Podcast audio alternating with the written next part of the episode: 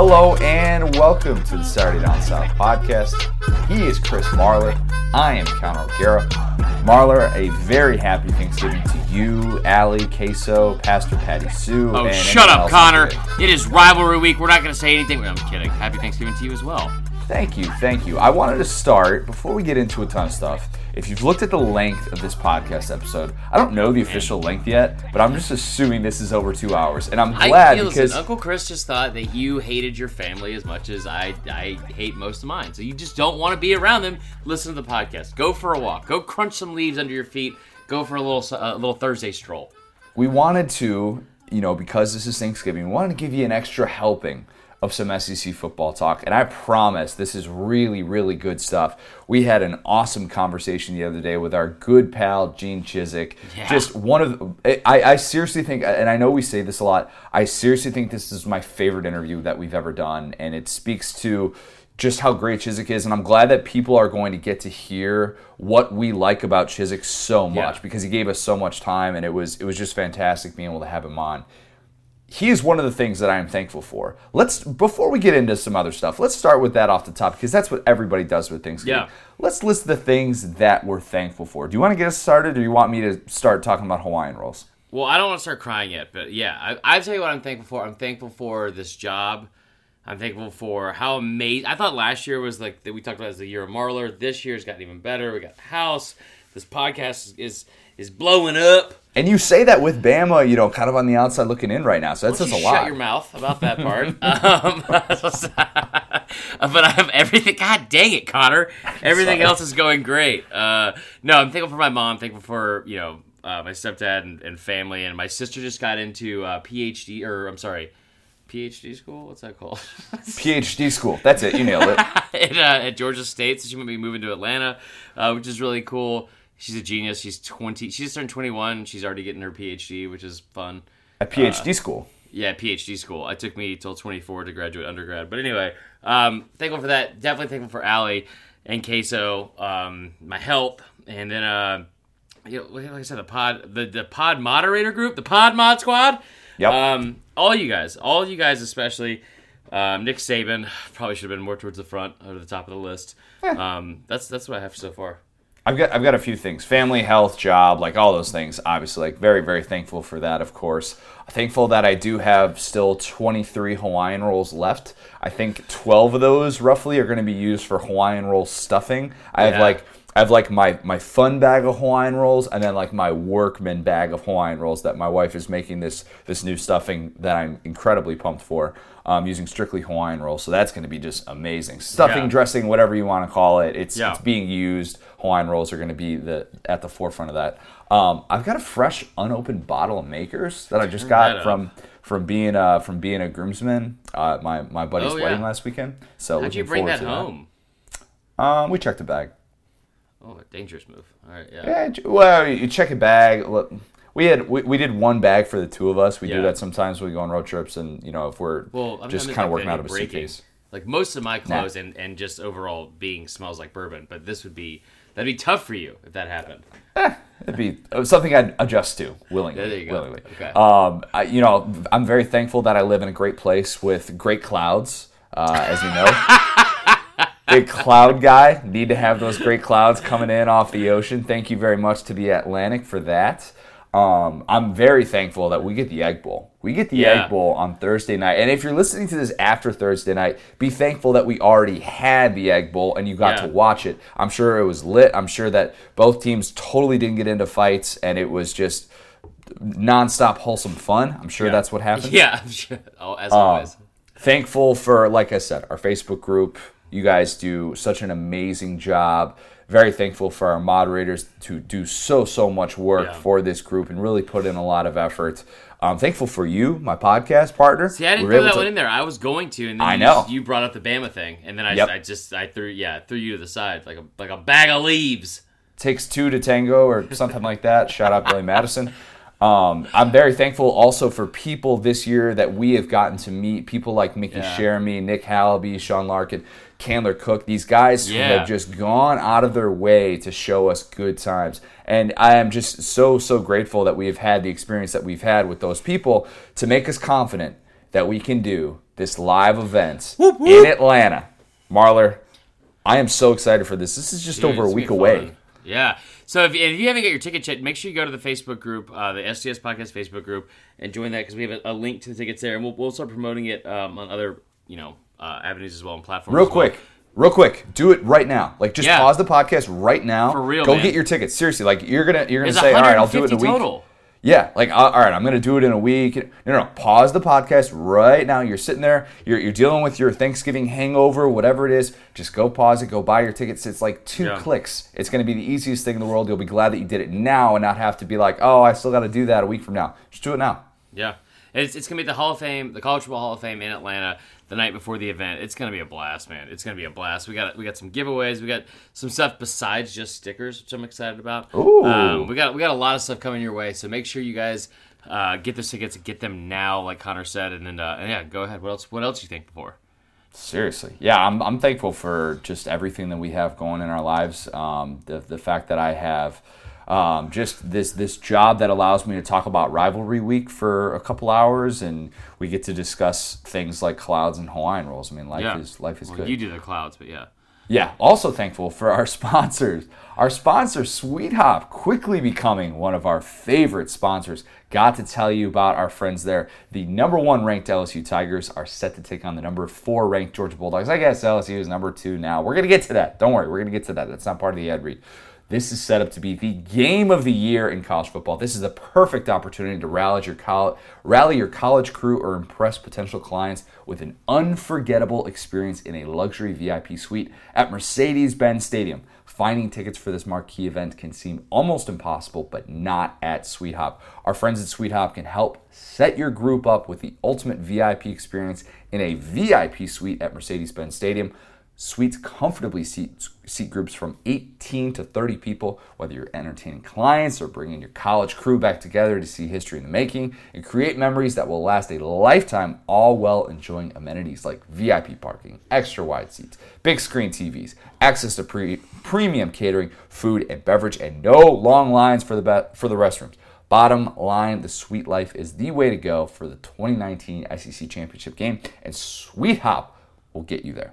But did you know that SuiteHop can hook you up with suites and seats in shared suites at other events as well? From concerts and pro sports to supercross and family events, SuiteHop can upgrade your event experience all across North America. No hidden fees, and our outstanding personalized customer service will convince you that sweet hopping is the way to go for all your events. Saturday Down South listeners can take 500 American US dollars off. Any SEC championship purchase by using that promo code SDS. Just head to suitehop.com. That's S U I T E H O P.com and use the code SDS for $500 off any SEC championship suite booking. Marler, one of the teams that is going to be at that SEC championship, LSU, had an interesting little Tuesday night. Ohio State, as we kind of talked about briefly, didn't go into crazy depth, but we did Yeah. bring this up the other day. Ohio State jumps LSU following the win against Penn State. And needless to say, the internet was a buzzing. What was your It's- reaction to that? Well, because it just it, and I'm I'm gonna get into this this conversation. Uh, first off, by saying I don't like Ohio State and I don't like the Big Ten for the most part. I I, I respect Ohio State. I think they're a great team. And you and I kind of got into this on on Sunday in in terms of. You know, Ohio State struggled and they've set this bar for themselves and blah blah. But but for me, there is no more argument about oh, there's an SEC bias because because Oh, that's gone. That's way gone. Yeah. Yes, here, here's what the here's what the committee is saying at this point: that if you're LSU and you and you win by 30, you still have room. You you still need to impress us. And what it also says to me is, and, and I brought this up early in the year, and I said I said when the first rankings came out, I didn't think it was a, a big deal, or a lot of people didn't think it was a big deal, and I said, where where does it become advantageous to you to go on the road? And schedule these non-conference games early on. And if you're going to go schedule Texas, and, and it's not our fault that Texas is, and I say our as the SEC, it's not our fault that the S, that, that Texas is a six and five team. They played them on the road. It's a top ten top ten matchup. They go play. It, it's also it's Texas. It's Texas. It's it, like there's no excuse for this program to be such gutter trash at this point, and it still is. And it's so frustrating, and I'm all fired up already. It's so frustrating because I made the comment earlier in the year. I said, you know, what this what this does for programs, in my opinion, is you, you talk about you knock Bama's non-conference schedule all the time, and you say you know like well they didn't play the and you got to go out and schedule these teams, and you see it, it's just become this like arms race of, of like out of conference scheduling. Georgia's been doing it, Bama, uh, Florida, all these different teams, the SEC especially. Why on earth am I going to schedule Texas? if it's not gonna if it's not gonna give me any kind of, of, of advantage at the end of the season. Ohio State plays a nine game conference schedule and that's impressive and blah blah blah. They they scheduled Florida Atlantic, Cincinnati, and Miami of Ohio, and that has propped up their entire strength of schedule until this game against Penn State. And it's so frustrating to look at because it's like, all right, you look at their their out of conference schedule; those three teams are twenty two and eight, and that is a that speaks volumes about where they're placed. And and the committee has put so much emphasis on, well, you mean you know they they've won these Power Five games by this amount, and I know you've brought it up too, and they've this they have the, the number one scoring offense, the number one scoring defense in the country, blah blah blah. Why in the hell? Am I scheduling Texas ever again if I'm an SEC school if this is what it's gonna if this is like the the payoff? And by the way, what's even more frustrating about that is the committee itself has has gone out of its way to say, listen, if you play Texas, like, we, like we're giving credit to the the Auburn win and the Florida win for LSU, and those first rankings came out before the before they played Bama. They said, you know, we, we definitely looked and saw what they did against Auburn and Florida. They said them by name. They didn't say Texas. So you kind of give like the disrespect then. You haven't given any kind of respect to Baylor this entire time you've had the rankings. They were 13th after after losing to Oklahoma by three. Then they have a home win, a home win against a six and five Texas, and you jump them five spots. Make up your in minds, guys. And haven't given respect to Baylor in in large part because of the non-conference being so bad. So bad. That's so. I think that there are.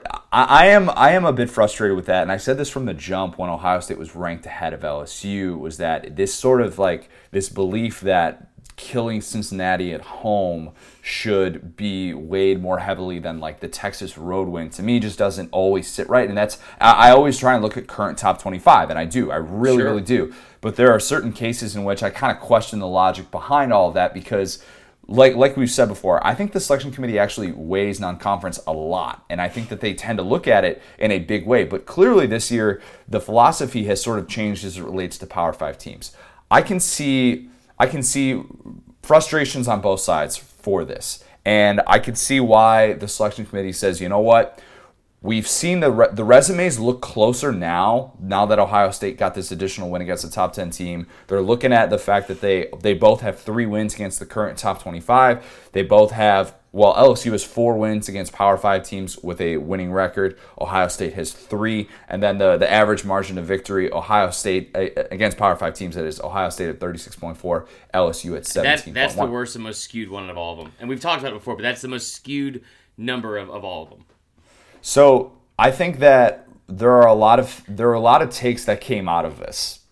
One of which being, well, I, I think right now, if you're looking at this and trying to figure out, all right, how does this project moving forward? Ohio State, if it wins out, is going to have the one seed. LSU is going to be in there as the two seed, just because Ohio State is going on the road to Michigan this weekend, as we know, would face another ranked opponent, the winner of the Minnesota Wisconsin game as well. That's likely going to be two top 15 teams in consecutive weeks both of which would be away from home. You would think that LSU, even though it would have a, potentially a win against Georgia, that is still going to be difficult if we're if this is how the selection committee is looking at this right oh, now. Oh yeah, they're not going to get the number one spot.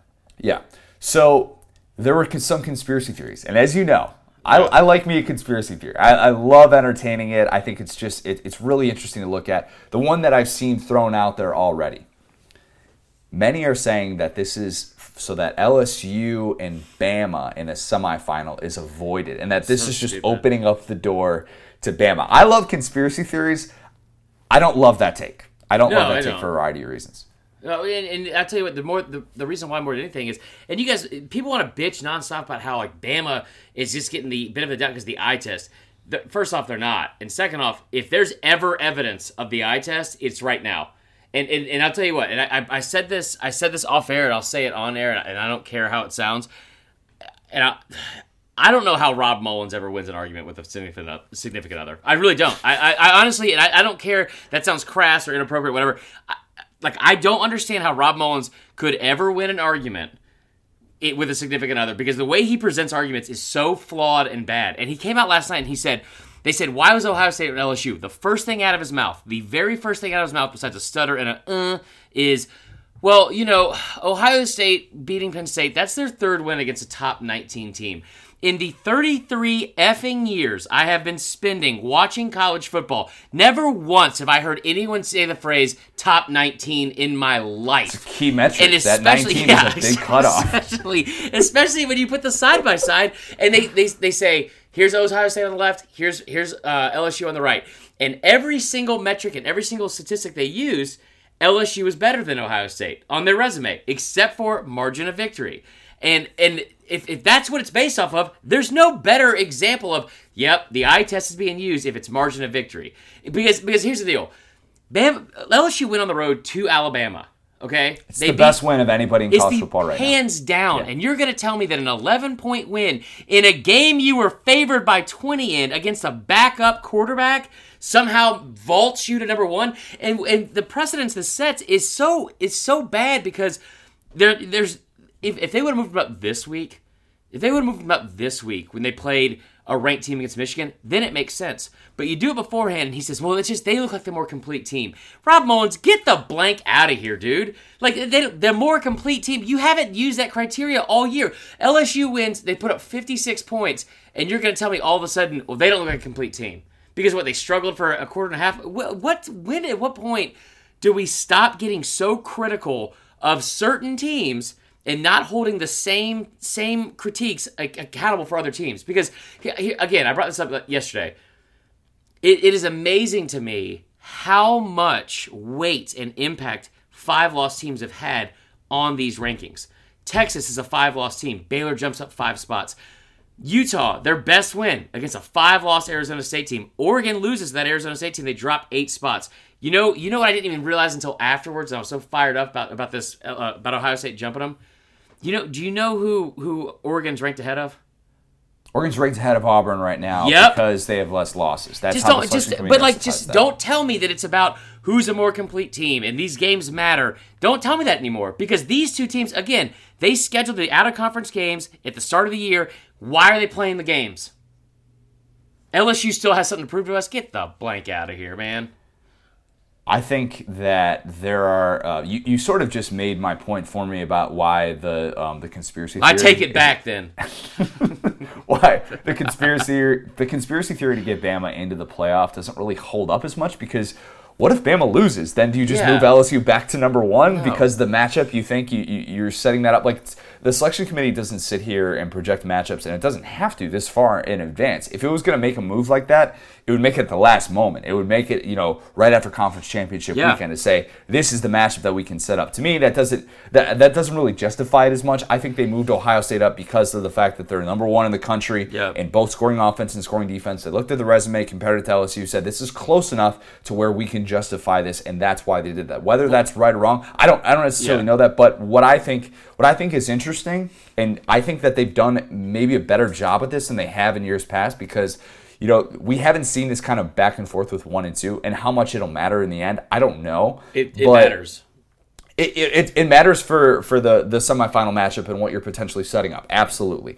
But I actually kind of like this that the selection committee is sitting here really critiquing this number one and number two, and not just like automatically like, all right, if you if you win this weekend and you're number one or you're number two, you just stay in the same slot. You just stay in the same same slot as long as you keep winning. Don't worry about it. And they're actually like critically breaking this down and saying we need to really make sure that we're we're doing whatever we can, whether yeah. you agree with it or not at least appreciate the fact that you feel like your team is being given a very, very close look because that is what they have done but by, by having this back and forth. I don't feel that way at all. I, I feel like I feel like it is it is in the same way that we become prisoners of the moment or each weekend. I think that's exactly what's happening with the committee, and that worries me because if you look at the big picture of things and you say, okay, hold on, because I'll tell you what, if there's a conspiracy theory and they're trying to set something up, I'll tell you what they're setting up, and that's moving LSU to Atlanta playing Clemson and having a regional matchup versus Utah and Ohio State is a national brand going to the Gary Fiesta Stoke our guys. Look at his lips right oh, now. Man. He's like, let's go. But like at the same time, like,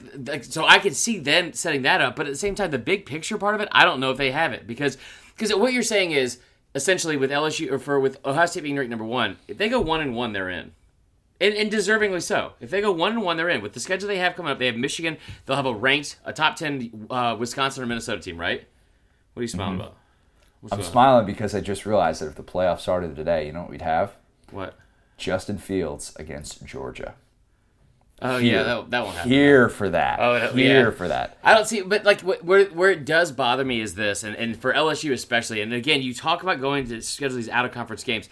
There's no GD way Ohio State scheduled Florida Atlantic and Cincinnati and Miami of Ohio, especially Miami, Ohio, and Cincinnati. They've always, in the same way that Michigan used to always play, like we're going to play Eastern Michigan or Central Michigan or whatever to open the open this the year. There's no way that they were saying like, you know, what, let's play Cincinnati. I bet they're going to be a tough 10 win team. There's no way Ohio State's doing that. LSU goes and gets a marquee national matchup on the road in Texas, and then that just that just falls by the wayside. And why it's a big deal to me, and, and I don't care how this sounds, I don't want Clemson round one. If, I- if I I want my team to win a national championship, I, tell you the easiest way is is avoiding any of those teams one through three. Okay.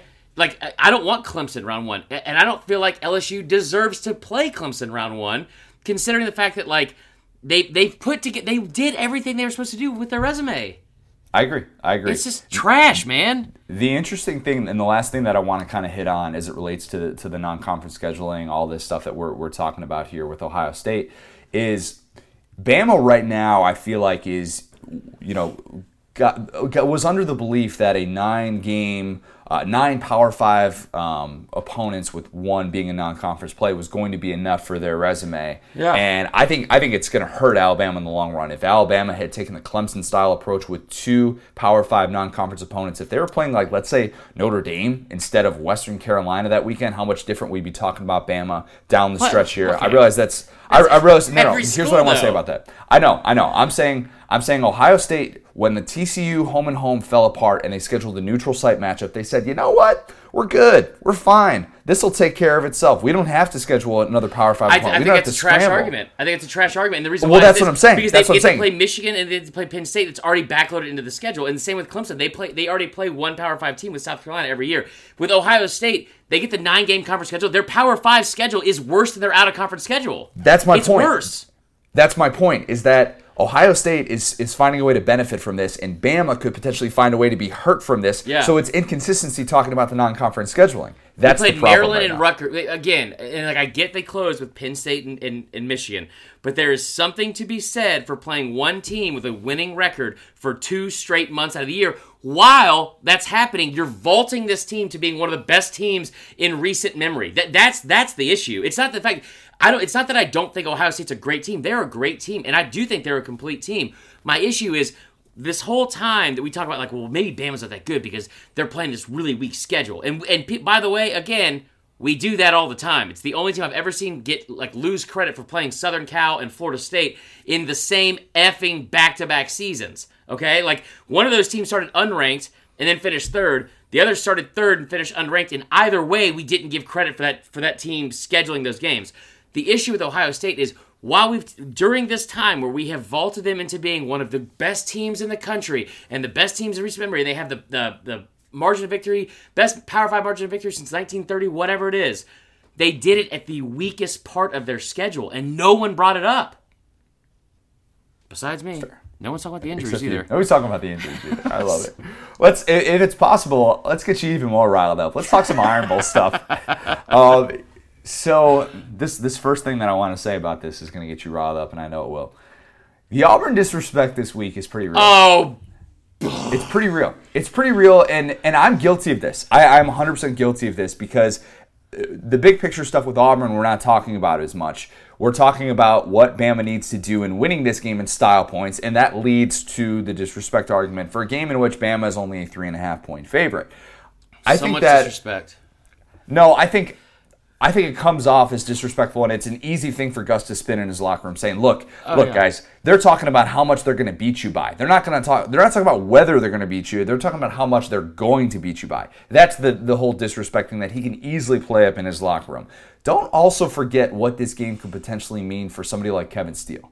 Somebody like Kevin Steele, who I, think he's going to stay around with that coaching staff because I don't think that coaching staff is going anywhere. You listen to the comments that Allen Greene has made about Gus Malzahn as recently as five days ago. You know, with the comments that he made in the beginning of the month, he likes the fact that they've been super competitive against all these really quality teams, and that's why I think Gus Malzahn is ultimately going to keep his job, win or lose.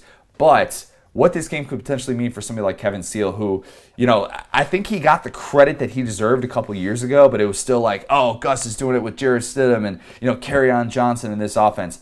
I think this game means a lot for, for somebody like Kevin Steele and, and what his defense has been able to do this year and the guys that he has on that defensive line that we talk about so much, Marlon Davidson and Derrick Brown.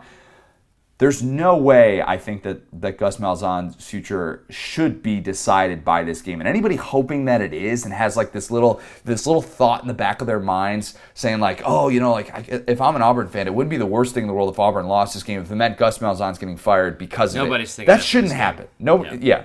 That shouldn't happen in my opinion. I just wanted to present the Auburn angle before you. Oh, before shut we, up! I this. just, you know what? I, I'm having a hard time not to say. What I'm not gonna say it. I'm not gonna say it, but I, I, I will say that Auburn is not being disrespected in this game at all. Alabama is being disrespected in this game. They're a three point favorite. They're the fifth, the the number five ranked team in the country. Auburn is being disrespected in what way? All we've done is talk about how Auburn is so great and how this is. I've said constantly, this is a dangerous game for Bama. Bama has half their defense missing. No one again. That's not being brought up. it. We're talking Who about. Is? You about it the heard? other You said Auburn's being disrespected. In what possible way? There are th- this this line has come down two touchdowns. It, and it's going to be played. No one's talking about how much Bama's going to win by. They're talking about how much they need to win by. No one said Bama's going to go into Auburn and beat them. I haven't heard a single pundit say Bama's going to go into Auburn. They're going to win. It just matters on how much they're going to win by. Not a single person has said that. How many pundits have you say have you heard say that Auburn is going to win this game? Me, Cole Cubelic, uh, Peter Burns, almost all of them, Connor. Almost all of them. So They I think, eh, yes, absolutely. Me, Cole talked about it last week. I have to tell you what, I tell you what, if, if you think Auburn's being disrespected, I will say flat out, unequivocally, this is this is you that is doing the disrespecting because there's nobody, there's nobody don't that's, that's talking about Auburn. It's in like, oh man, Bama's gonna go in and blow that. BS, man. BS. There's no. There's. I tell you what. If anyone's being disrespected, it's Bo Nix, and he should be. Should Bo Nix be getting respect at this No, absolutely not. He is. He looks like the guy. The, the best thing I saw on the internet is the Dr Pepper challenge thing. Somebody said, "I'm going to tell my kids this is Bo Nix because it's so bad." I mean, Steve uh, Sarkisian is getting disrespected. How thank about that? you. That that's a All right. much better. That's a much better argument. Steve Sarkisian left off the 15 finalists for the Broyles Award, which, to, in my opinion, I'll I tweeted about this. this year. I, that, that that to me is an absolute joke. I know you got fired up about Grant Delpit being named a Thorpe Award finalist, which That's he absolutely should not be. No way should he be. But I think that Steve Sarkisian and Kevin Steele, this chess match that I, I am looking forward to so much because Yeah. we expect Steve Sarkisian to have a, a, very similar offense to what they ran with Tua. Because if Mac Jones can make these throws to these receivers in space, he's been accurate, then why would you overhaul the offense? You don't have to. It's not like Tua was, you know, running wild. Like his rushing numbers were, were way down this year because they wanted to, to, to try and protect him as much as possible. You don't need him running. Mac Jones isn't going to be necessarily a guy who's going to be scrambling necessarily for a bunch of yards. Tua's escapability, obviously a factor. He does that so, so well. And the escapability in the pocket to be able to get throws off. Can Mac Jones do something like that against Kevin Steele's defense?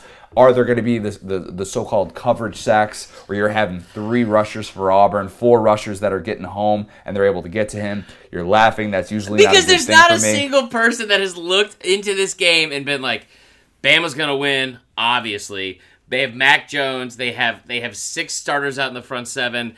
All this stuff, and I think honestly, that that number goes down because I think Raekwon might be back. But there's not anybody that's been like, man, I bet Can I- okay, Bama goes into Auburn, handles Auburn. Can I say this then? Maybe maybe that that's fair. That hasn't been said as much. But how many people then last Not as much, talking- Connor. Not at all. No, let me let me finish. Let me finish. How many people are still saying Bama's going to the playoff? Bama's going to the playoff. I've seen that. I've seen that a lot, and that's a result Yeah. of them winning this game. And we've talked about it a lot of looking the part in this game. While they haven't necessarily come out and said, "Oh, they're going to dominate Auburn," I tend to think that that has to be a prerequisite for Bama making the playoff. Is doing something that nobody Oh, has yeah. done to Auburn this year, which is dominate them. So by putting Bama into the playoff, it's essentially like saying that. You That's all. That's is? all I'm trying to You say. You know what it is? It's hedging. And I, and I know we joke around about that a lot, but Ooh, I'll, I'll, I let's talk call out- hedging. I'll call out everyone right now for, for this, 'cause do I. 'cause- and I'll just say Heather Dinich. If you're saying that that Bama is getting in because of going 11 and 1, you're hedging. Everyone that's doing like like anybody on ESPN, anybody that's an LSU guy on ESPN, Finebaum's you're hedging. If, Finebaum, you're hedging. Well, actually, no, Finebaum's fine. But anybody that's been this whole anti-Bama thing this entire year, and you're saying they're going to get in, you're either saying it out of spite because you're mad, or you're saying it because you you're saying yeah, they're going to get in. So you can already build your argument about why it's not fair. There's not a single person outside of Tuscaloosa that hopes Alabama wins this weekend, and that's fine because I think they're used to it every single week. They have the target on their back. But let's not sit here and pretend that anybody is sitting here saying like Bama's going to go in, they're going to handle their business, they're going to win by this amount because I think everyone is waiting for two things. They're waiting for Bama to lose so they can say I told you so That's fair. and Yep. not bring up the injuries, or they are waiting for Bama to win so they can still say, "Well, here's Bama won, but they didn't win by enough. Bama Right. Bama won, but you don't impress me. Make me a bicycle clown." Because because again, in the Steve Sarkisian thing, I'm really glad you brought that up, Connor, because there. This is this speaks so, and I don't I don't care if you guys think this is me being a homer. There's stuff I said on Sunday that was just pure homer stuff. I was I was on I was on one because Oregon went off. I don't. I truly, truly, truly believe everything I'm saying right now. This is not me being a homer. I'm trying to be as objective as possible. There, the Steve Sarkisian thing. There may be no single better argument about the Bama fatigue than Steve Sarkisian being left off a 15 person list. Think Yep. about like again, if this was any other school, if this was any other school, this would be the story of the year. We talk about it with Ohio State, with Cardale Jones, and all that crap from 2014. What an incredible story, man! Such such a talented team, but you have a third string quarterback, you have a backup quarterback. They win the national championship. Any other school, this would be a huge story, a feel good story. And in Alabama, it has become we're over it. We're ready for it to end. They have a backup. They're not as good. They don't deserve to be in. Here's and here's every single reason why. There's not a case being made for Alabama. There's not a there's not this like God, my audio levels are a lot. they were high. They were really high on that. I can tell. Uh, one more thing on Sarkisian, because and I've been guilty of overlooking this throughout the year, and there are people who are been listening. to good this right about it, now I saying, think. I, well, I think there are people listening to this right now who are going to say anybody can succeed with those group of receivers and with Tua quarterback. It's so easy. All you got to do is RPO slant stuff. That stuff happens because of spacing. We I've said that word so much this year, and the spacing that we see in LSU's offense and the spacing that we see in Georgia's offense is night and day. And it's not just as simple as having very talented receivers. It's finding ways to spread the ball out, make sure that a defense is always on its heels. And Steve Sarkisian has done a fantastic job of that. We saw in 2017, Brian Daboll comes in to that offense, bad. and it looks it looked bad. It just it was not a fit for Jalen Hurts. I'm not saying Jalen Hurts had the receiver, you know, Don't the receiver apologize. talents, You've been you've been spot on about this. but I think that Steve Sarkisian is not getting the credit. And if he if he goes in there with Mac Jones in this game, and Bama still looks like it has all year, which by the way, Bama's offense has not been stopped yet all year. Eh, Tennessee slowed it down touch. slowed it down Don't a touch. start with me. But I just want to get you fired up. But if he does that, let's put some respect on Steve Sarkisian's and I, name. and I tell you, yeah, yeah. Go ahead. My bad. My bad.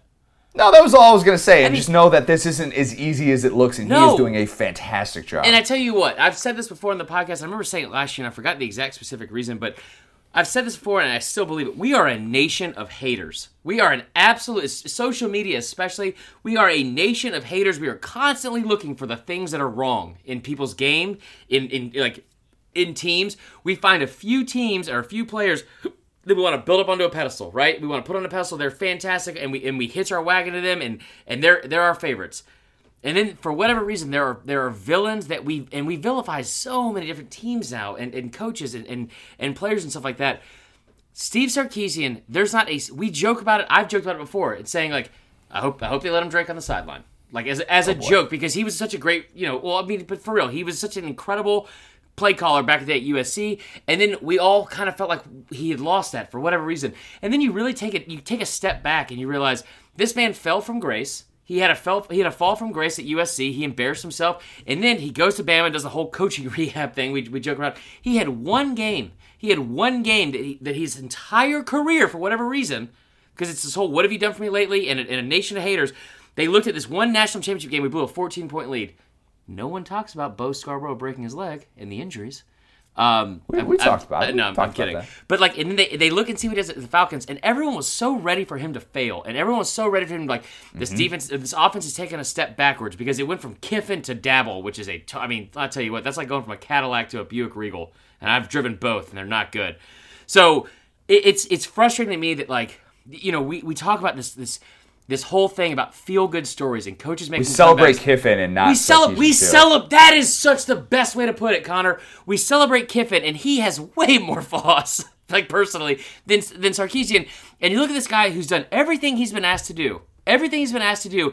Uh, in his personal life and in his coaching life, and we don't give him any credit for it, and it really pisses me. I would, I would honestly, I'm, I'm, I'm way more I'm way less offended at Bama not getting credit for a team this year, which is fine, and if they went 10 2 or 11 1, than I am about some of these players and coaches not getting the national uh, attention and notoriety they deserve because they have an because there's an A on their chest. We talked about Wisconsin earlier in the year. If they had if they had Bama's uniforms, they'd be ranked number one or whatever. In the same way, it's coming back to haunt other players like Xavier McKinney and Steve Sarkisian as a coach. Yep. I'm That's, off, that's I'm off fair. the soapbox. T- two two notes that I want to hit on real quick here um, to keep in mind throughout this weekend.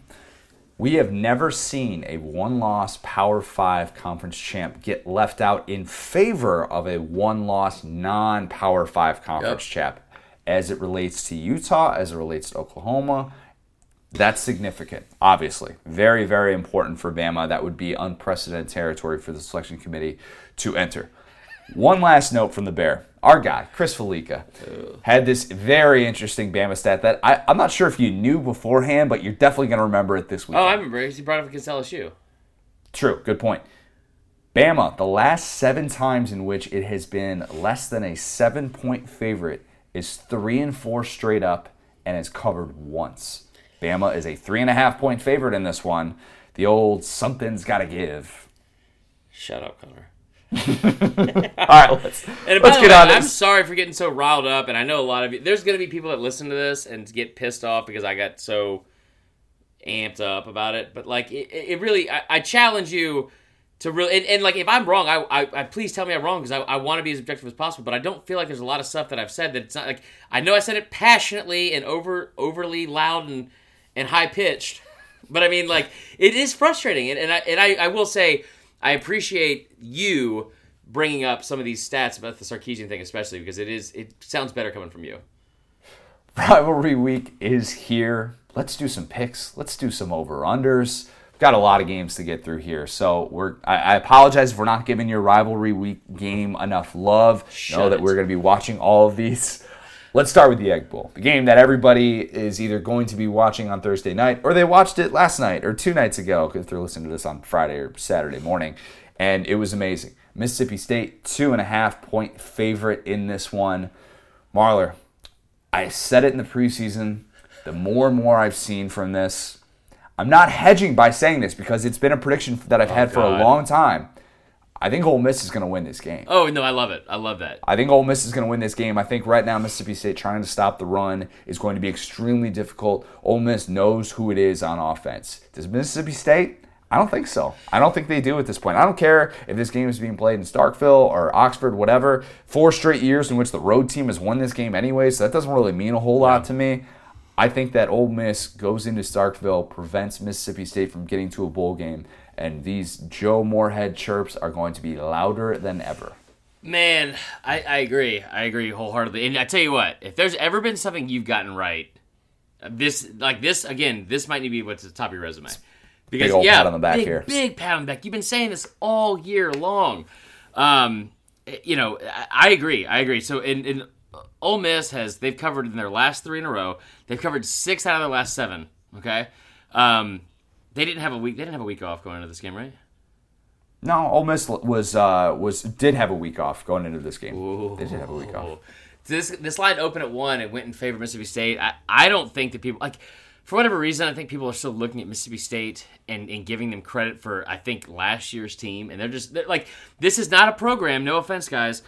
This is not one of those programs that rebuilds or re or I'm sorry that reloads. And and they that the talent they had off last year's defense especially is is unlike anything they've ever had in the program. Okay, you have three first round picks. It's, it's never happened in the history of the program uh, before that. I don't know what's going to happen again.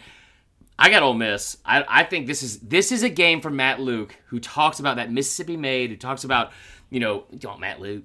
Oh, Matt. Luke. I am talking about Matt oh, Are you talking about Matt Luke? I'm talking about Matt I Luke, am. head coach, Ole Miss football. There's there's there are a few games I feel like, and we talk about him really, really caring about this university and, and this this program. there are a few games that will mean more to somebody in this conference than him in this Mississippi State game. And and I, and I tell you what, there's also if you're like if you're if you're a foreigner, okay, and you come into the states and you're like, hey, let me learn about college football. Let me learn about rivalry week. There are a few. This is like you talk about how rivalry week goes up to another level. There's no better example than the Egg Bowl and kicking off rivalry week with a game like this because it's just like, oh, you want to talk about two people that live close together but absolutely hate each other for no rational reason for one week out of the year? Bingo. Egg Bowl. They literally made up a trophy so that people wouldn't gather on the field and fight after the game. They're Yeah. like, you need to have some sort of trophy celebration to Go do get this. on out of here. are just gonna Get back to your cars. It doesn't really work, but it's nice that they can at least have the trophy too. Yeah, true. Um, shameless plug. I also do have a column on SDS. I think win or lose in this game, I think Joe Moorhead deserves year three. You know I'm a big fan of his, and we discussed this in the Holy SEC Stay or. Go. I would give him. I would give him a year three. Let's do the over under for replays of last year's extracurricular activity. And I say that basically by saying like, ah, It's AJ a Brown fight. threw a It's a punch, fight. Matt Corral threw a punch. Uh, we had helmets coming off. I know there was Mississippi State guys involved in this as well. Wasn't I think Johnathan Abram was was involved in this. Um, I set the over under at two point five. Over by a lot. if you're a broadcast team though you only you show that at the top how many times or throughout the course of the game do you really need to show that to show that these teams don't like each other it's it's pretty evident you don't really need to like go back in the archives yeah, that much They hate each other, man. They, I mean, they flat out hate each other. mizzou arkansas oh, They hate, they hate themselves. It has taken a turn as we found out on Tuesday that the bowl ban for Mizzou is being upheld. Congrats to the NCAA for announcing that three days before the final game of the year, which may or may not determine Mizzou's bowl eligibility. Mizzou is a 12 point favorite. That line is uh, slightly less than what I thought it was going to be. But can you, after seeing how bad Mizzou has been on the road, how much they have struggled to score points in the last month and a half with a banged up Kelly Bryant, can you, in your good conscience, take Mizzou to cover in this game? Because I can't. I just can't do it. Yeah, I will because Arkansas sucks. And they're going to come out and be pissed off because this is their last game now. This is their last game. And I want to say something. I had to write this down yesterday because I know I get too amped up to repeat it. Um, and I, and I know the NCAA isn't listening because I, I don't think they listen to anybody that's not themselves. And there's not a more egregiously arrogant, poorly run organization in this entire country. And that includes uh, pyramid about PETA? schemes. That includes PETA's social media. That includes Florida Wow. State social media. It is the it is the worst run and and just biggest pathetic excuse for a governing body in this country. And and here you go. I, I wrote this down because I was so fired up yesterday. Arbitrary punishment is useless because it does absolutely nothing to teach the lesson that you're supposed to be learning, and it just makes people distrust and mistrust the organization it's coming from even more than they did before. There you go. It is. It is Was, really. were those words you came up with? Yes, they were, and I was so fired up when I came up with it, and I, I was like, I, "There's no way I'm going to be able to re like." You know, That sounded like this. an. That sounded like a, an opening statement from a few good men. That was I'm good. really smart. We just don't give me credit for it. I, I, I had a really good SAT score. No one talks about the injuries I had when I took the SAT either. That's true. You were dealing with a, a, a couple paper I had a toe. uh, a couple paper cuts. Yep, you had a toe issue, turf toe. Um, Um, no, yeah. the, the phrase will go over. It'll go over, and it, deserves it deservedly so. I, I hope. I haven't said I haven't said what the over under is. People don't know. Well, People don't know. bad, You don't know. The over under for this game is the t- is the amount of times in which NCAA is said on the broadcast. I set the over under at eight point five. Um, over, over. And let's let's be clear here. We talked about that. We talked about this back in January. We had TJ Moe on. He discussed this as well. And I felt like you know because I, I wrote about this for for SDS as well. Another shameless plug. I'm sorry for all the shameless plugs. But basically, the NCAA said cooperating with us doesn't do you anything. And the fact that they have drawn this whole thing out to this point where it's now three days before this regular Final season game. finale to say this is just a joke because Mizzou's appeal was back in July. They expected to hear about this, you know, sooner than this. And the fact that the NCAA is essentially not going to overturn this because it doesn't want to walk back with the tail in between its legs is just ridiculous. They wanted to come out and, and flex their muscles after the, the debacle that was the UNC thing with the academic fraud and inventing fake classes. But they said, oh, because it's exclusive to all students and not just student athletes, we can't actually govern here, and this isn't an issue. And sorry, Greg Sankey, but that was the wrong decision. It just was. I know he ruled on that case, and he was part of the, the um, infractions committee. So, what Mizzou is going through right now, the only hope in this game, and I'll bring it back to this game, is that that same fight that Barry Odom talked about in the aftermath of this this whole thing where you know he's talked about how guys were avoiding you know talking to other teams. We didn't have anybody you know go into the transfer portal all that stuff. If you can feed on that same sort of energy and go out and kick the crap out of an Arkansas team that gave up on tackling back in like the first week of September more power to you. Yeah agreed. Um this is happening in real time right now, Connor. Somebody's stealing the memes that I made for SDS on Facebook. Oh, nice. No. Uh, anyway, but yeah, no, I agree. It's, it's frustrating. It's really frustrating to do the right thing. And again, this I don't want to keep beating a dead horse because, as you know, you don't like dead horse is not something you should beat. Okay. It shouldn't um, beat a dead horse. That's just ever. mean. It is mean. It's already dead. But I mean, like you talk about the same thing I said earlier about like doing the right thing with like the out of comfort scheduling. This obviously is way more. Uh, you know, like I guess this is obviously way more true to the actual words in that phrase itself and, and, and doing the right thing because this is a morality thing especially when you talk about like cheating on tests and the tutor. But this yeah this has like why why are we turning ourselves in for something that uh, this girl went rogue and we're not going to get into the whole you know like we're not going to unwrap the whole thing. But this sucks man. It's the same thing that happened at mississippi state and they didn't get punished like, she had basically just and, the, and the tutor at Mississippi State didn't cooperate with the NCAA. The professors at UNC who had the fake classes didn't cooperate with the NCAA. But because this girl, this this tutor posted on Facebook first instead of saying to the NCAA, like if basically if she had if she had just copied and pasted the message that she had on Facebook, but sent it to the NCAA infractions committee, like that would have basically taken care of Mizzou's bowl ban. Like that's the dumbest no, thing in the so, world. It's so it's such BS. It, it's like every time I, I, said this a long time ago, and and I, it still stands true. And I thought when I said it, I said too much. I really did, and that's saying something for me. Okay. But I, when I, I said every single effing turn that the NCAA has a chance to say or do the right thing, they choose the opposite of that every single and I that's not me trying to be funny or embellish or anything like that. This is I, I feel this is extremely true. Every single time the NCAA has a chance to do the right thing, they choose the exact opposite of that or the hardest route to get to it. And it's like you, you can't compare apples to oranges and each each different each scenario is different. No, man. No. It, there's not a better case to be made for you know what? And, and again, Mizzou is a lot of things. If you don't think they're a great football team, if you don't think they belong in the SEC or the SC East and all that kind of stuff, there are a lot of things. What they aren't are cheaters, and what they aren't are dishonest people. And, and they've done more than they more than their share of trying to do the right thing retroactively and turn themselves in. They like it's it's it's it's mind blowing, man. It really is mind blowing. The NCAA just sucks because you've said it three times, I need to bring up, and I'm not the only one thinking this.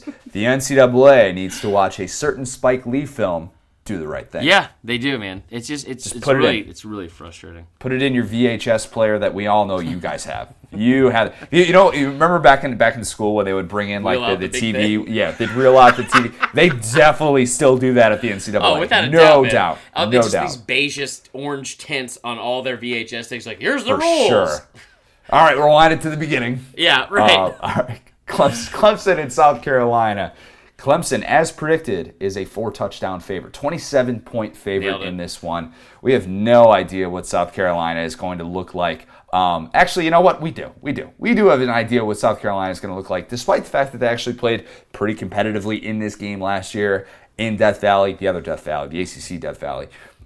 Clemson, I think, is still going to come out and just put a hurting on them. Clemson's quietly been racking up these really dominant victories in which they haven't even had the first half lulls right. as much. They have been so, so dominant. I don't know what South Carolina is playing for in this one. We expect Will Muschamp to return. I don't know how South Carolina gets fired up to play this one. A lot of question marks at the skill positions of guys who are going to be playing, guys who aren't going to be playing. Um, I, I, think Clemson covers, and I, I think this is just a really, really tough look for the home crowd at South Carolina. Yeah, I think I think we already know at this point what this game is going to be. I, I mean, I, I think that I just U G L Y. there it is. I, I just don't think. Just get get the season over with. Get to the next. Get on to the be- yeah, next. just be done You know what I mean? It's just been it's been an up and down year for South Carolina. Mainly down. I mean, just re- overwhelmingly down. Um, Never forget Georgia. never forget Georgia, but just you know move on to the next man. How, I set the over under for noticeable home crowd boos. That means you can watch on TV and you hear the boo birds coming. A lot of times that's when teams are going into the halftime at like with a 28 point deficit or something like that, or just the offense has like the third straight three and out. I set the over under at three. Oh, um, over. Yeah, yeah, Lots or, or a push. Yeah, or agreed. push. Georgia, Georgia Tech, game right down the road from you. Good old Bobby Dodd Stadium. Georgia, I was I was actually a little bit off on this one. I had this as a 24 point spread, I believe, and Georgia is a 28 and a half point favorite. that shows you how bad Georgia Tech is. estimate me. I should I should have. You're you're right. You said Georgia was going to be uh, even more of a favorite in this one. Oh no, I was making fun of Georgia Tech when I said that. Georgia Tech is really bad. Oh. they're just they're, Yeah, yeah, You, yeah. you don't have to give me any credit. Georgia Tech is You a very put- bad team.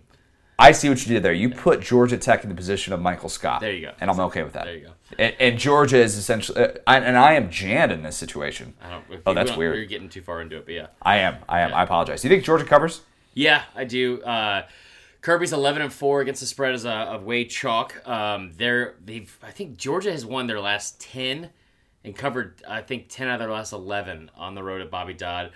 This will be an overwhelmingly uh, red and black filled stadium in, in, in downtown Atlanta uh, Saturday afternoon. And again, I hope Georgia enjoys it. I hope they enjoy beating my my second favorite team and all that kind of stuff. But let's just let's just on Saturday. I want you know what I, as a as a Yankee Connor. I want you to focus on this this weekend. I want you to see Oh. how many Georgia fans. This is this should be the true over under. How many Georgia fans, in the same way that I pretend to care about gluten and my weight around Thanksgiving, how many of them are going to pretend that this that they care about this Georgia Tech rivalry? Because the answer is a bunch, and they, they also it's it, no none of them do. None of them do. It's clean old fashioned hate, man. It's not. Even this Yankee knows that. It- yeah, it's it's it's it's hard to hate when you're so bad.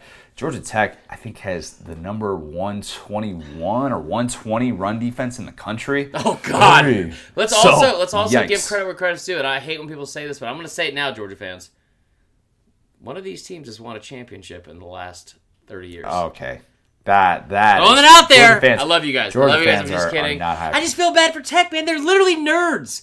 They're literally. You should see the tailgates, man. It was awful. People playing like playing like REO Speedwagon. It looked like a Jimmy Buffett concert from like the '80s. It was terrible. and then and then like, once I swear to God, I'm not making this up. When they played, they played all this like rap music, and I love what they're doing for the culture down there at at Bobby Dodd.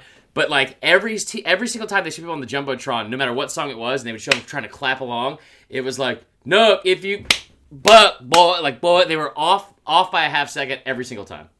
Nothing will get you fired up like messing up Nuck if you buck. I don't stand for Which that came on at the gym the other day, and I was like, Marler would be head bobbing uh, full throttle right now. Um, I think Georgia covers as well in this game because of the aforementioned awful Georgia Tech run defense. It's such a good stat. I set the over under at Georgia pass attempts at 13. Oh, it's got to be over, right? They no, I, I got to say over because they got to get that right going into the game against LSU. You know you can run. Make it fun. Probably not going to have Lawrence Cager in this one. I- Guessing he's going to miss another game. I wouldn't feel blame about him in Lawrence one. There's no way. I, I mean, you know, honestly, maybe maybe the uh, how many from pass attempts do you think? That's well. That's what I'm saying. Is for for Georgia essentially is is is total pass attempts. So if it's if it's 13, then I think there's I think there's a very realistic scenario in which Fromm is one of those like seven for 11 lines, which he has like 150 yards, Right. and then you know they just run the rest of the time because you have the backs to do it. I mean, I think this is going to be a big Brian Herrien game. I wouldn't be Oh, I like surprised to see that. Yeah. Let's talk Louisville and Kentucky. I didn't say like a total idiot this time. I don't know why Um, you did that. Yeah. Oh, Oh, Kentucky is a three point favorite, much to my surprise. I thought that Louisville was going to be a road favorite. I actually said it right that time. I'm going to give myself credit. Um, Kentucky already has bowl eligibility clinched, as does Scott Satterfield. Scott Satterfield, yeah, that's his name, right? Um, the, his Louisville Cardinals, first year of the post Bobby Petrino era. Do we think that Kentucky can not only well, you know, I guess it's it's two of the same. Do we think Kentucky is going to win and cover in this one? Um, yes. I don't say with a lot of confidence.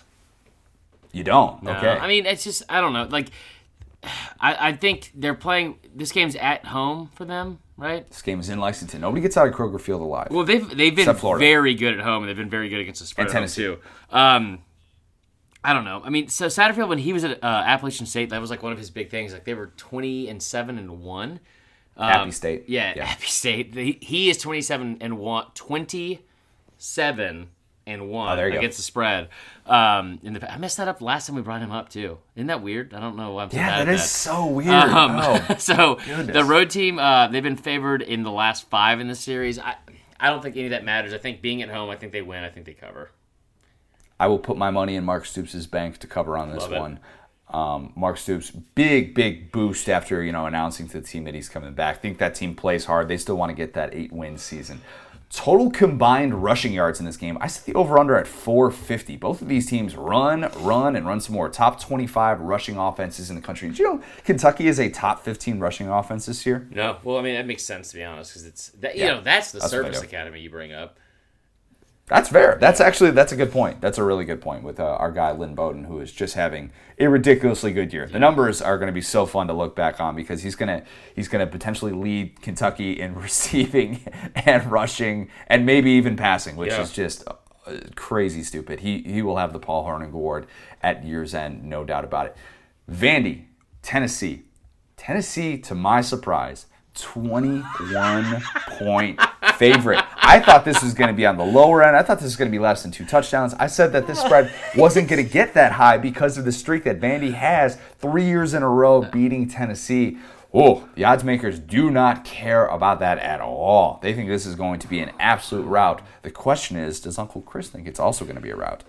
I twenty one is too high, right? Vandy's covered six of the bit. last seven of, the, of this series. They've won. They've, they've covered six of the last seven. They've won three in a row. They're. Go- I mean, they are god awful this year. They are absolutely terrible. But Tennessee, man, twenty one points is too much. That's too much. That is too, Too much. much. I'll take Vandy to cover just just because.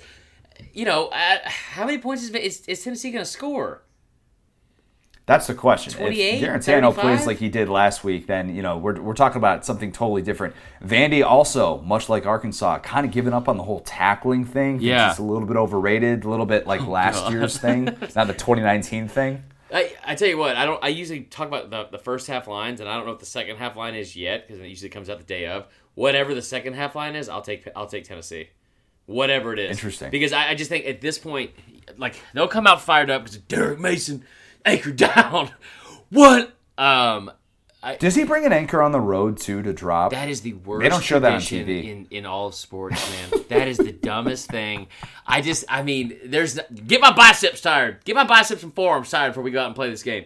Um, I, I, I would take whatever the second half line is for Tennessee in this game, just because there's they will roll over and die. I'm going to take Vandy to cover slightly. Speaking of Derek Mason, how many times are we going to see a replay of him riding that dang horse like he did after the win last year? That post game celebration where he's uh-huh. riding the horse, he's riding the horse, he's fired up that they got bowl eligibility. Oh, over It was a one? pretty good, pretty good video. I set the over under at one. Yeah, I'll say a push. Okay. If they show that multiple times, it's things have gone awfully wrong for Tennessee. Let's Yeah. just say that. A&M, LSU, big big game for LSU just to avenge last year's loss. Actually, that's going to be part of the over under. LSU as guessed. I swear I didn't look at the line. 17 point favorite. Did you have that? Do I did have that? Damn, that. son. I did You're have so that good surprisingly. Thank you. Do we think that LSU is going to cover a three-score spread against an A&M team that pushed them to? I I don't want to say they pushed them to the brink last year because A&M won, but uh, obviously a, a game last year that was thrilling, back and forth, sticky. Um, can LSU turn the tide this year? Um, yeah, LSU. There's. Remember that scene in Home Alone where where like they're like you're gonna sleep on the third floor with Fuller. Fuller wets the bed, and they show Fuller. Drinks all that Coke. Yeah, yeah. It was, yeah, Pepsi. But he's like, he's like, that's all I saw when Coach O was like, Wait, are you sure it was Pepsi? positive. What? eh, Maybe in two he's got the Coke can. Either way, Connor, it doesn't matter. It matters to me as a it Home matters Alone to me. purist. It's real it to me, damn it. lot. Um, no, I'm thankful that I own Home Alone and Home Alone One and Home Alone Two. on Home Alone Three is trash. That's yeah. Home Alone three is uh, no. so bad. Blu-ray. Um, and that four with French Stewart. Let's not get. We don't talk yeah. about that. Okay. Um. So I, I will say, I'll say they cover because Coach O just seems. He just he scares me, and I know we joke around with that, but he legitimately scares me when he does stuff like this because he's like, "Oh, his own."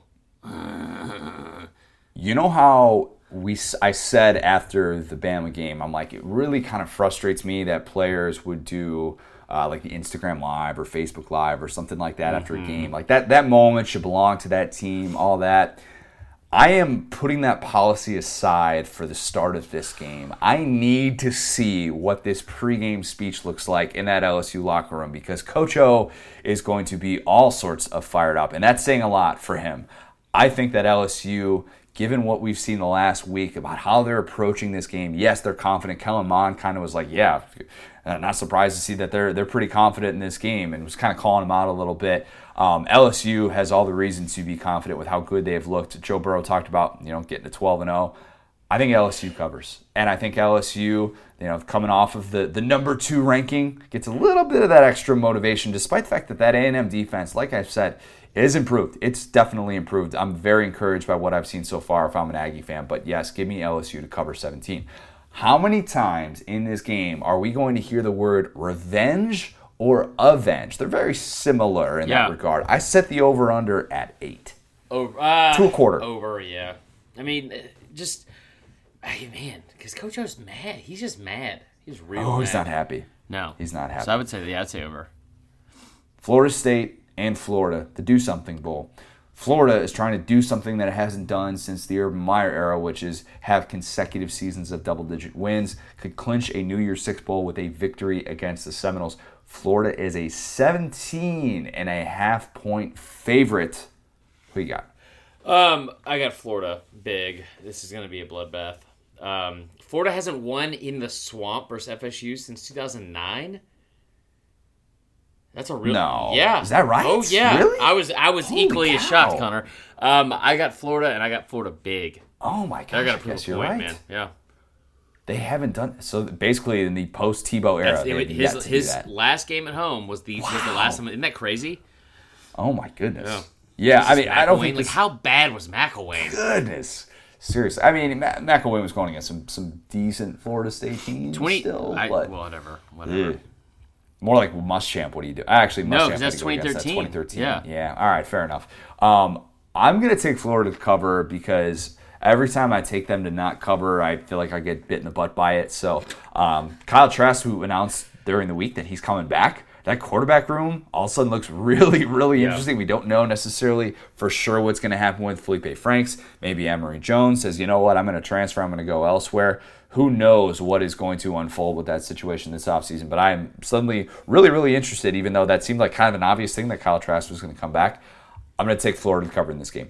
I set the over under for references to FSU's coaching search brought up on the broadcast at 2.5. Over in the first. I almost went minutes. with minutes. Yeah. I almost went with minutes on this, but I decided not to because if there's garbage time in this game, which I think there is going to be, they, they'll bring it up once at the end and they'll talk about it for like four minutes of game time, and that's technically only bringing it up once. So I maybe minutes and seconds is the better way to Over, go. let's move It's going to be discussed. Yeah, let's move on.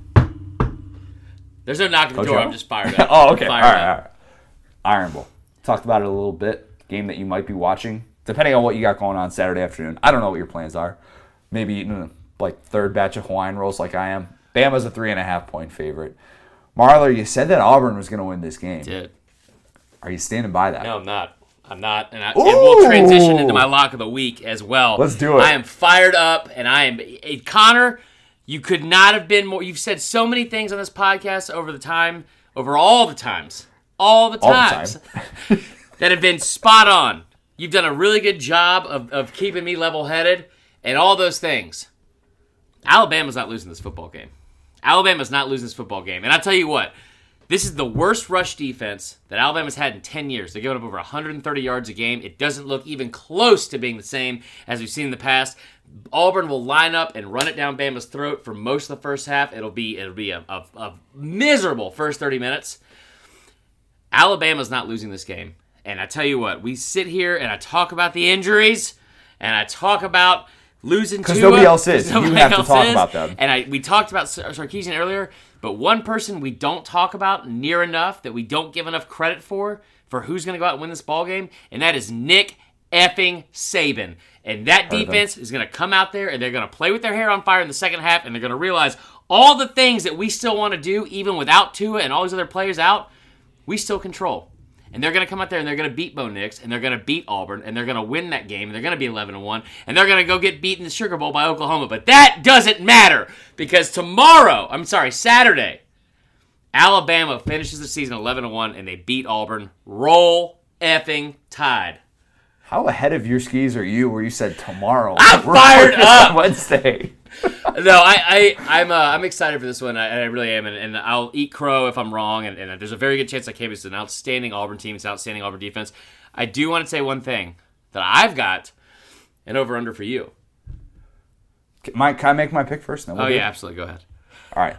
I think you're gonna hate this. I don't care. I don't care what you say.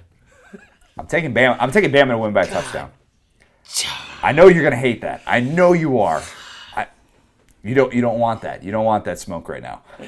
I'm gonna take Bama to win by a touchdown, and like I've been saying about Steve Sarkisian, I think this is his. To borrow a quote from Jim Harbaugh that he also did not come up with. What the hell, dude? Pick Bama. Don't give me a Jim Harbaugh quote. God. It's going to be Steve Sarkisian's finest hour. And I think after this game, we'll come away with a, a different kind of respect for him and the points that they're going to be able to put up. I still think that they're going to score points against this Auburn defense. As great as this Auburn defense has been, I think line. that this this is going to end up being like a 31 to 24 type game that Bama wins. It just gives that little little sliver of hope that if craziness happens, Bama can find a way to make it in the playoff. I don't think that Bama is going to make it in the playoff, but I'm saying that they at least give themselves somewhat of a possibility by winning and scoring more points than anybody has against this Auburn defense yet this Mac year. Jones.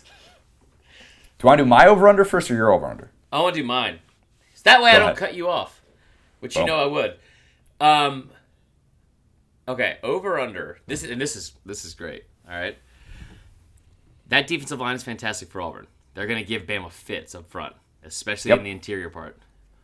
Over under on how many personal fouls or penalties Landon Dickerson gets at center. What's the over under? I'm going to say one and a half. Oh, I was afraid you were going to say that. Ugh. yeah, I mean, he's getting two. He's getting two, right? There's no doubt, right? yeah, there's that. That is a pretty safe bet. Good old number sixty-nine. Uh, very He's nice, except not nice for you if that happens. My over/under is combined touchdown passes. Passes. Yeah. Key thing here. Key thing to remember for Mac Jones, return of the Mac, and Bo Nix. I set the over/under at three. Uh, over. And I tell you what, I- I'll say push. It's gonna be a push. Exa- exactly three. Two to one. Yeah, two to one. And I will bet you almost anything.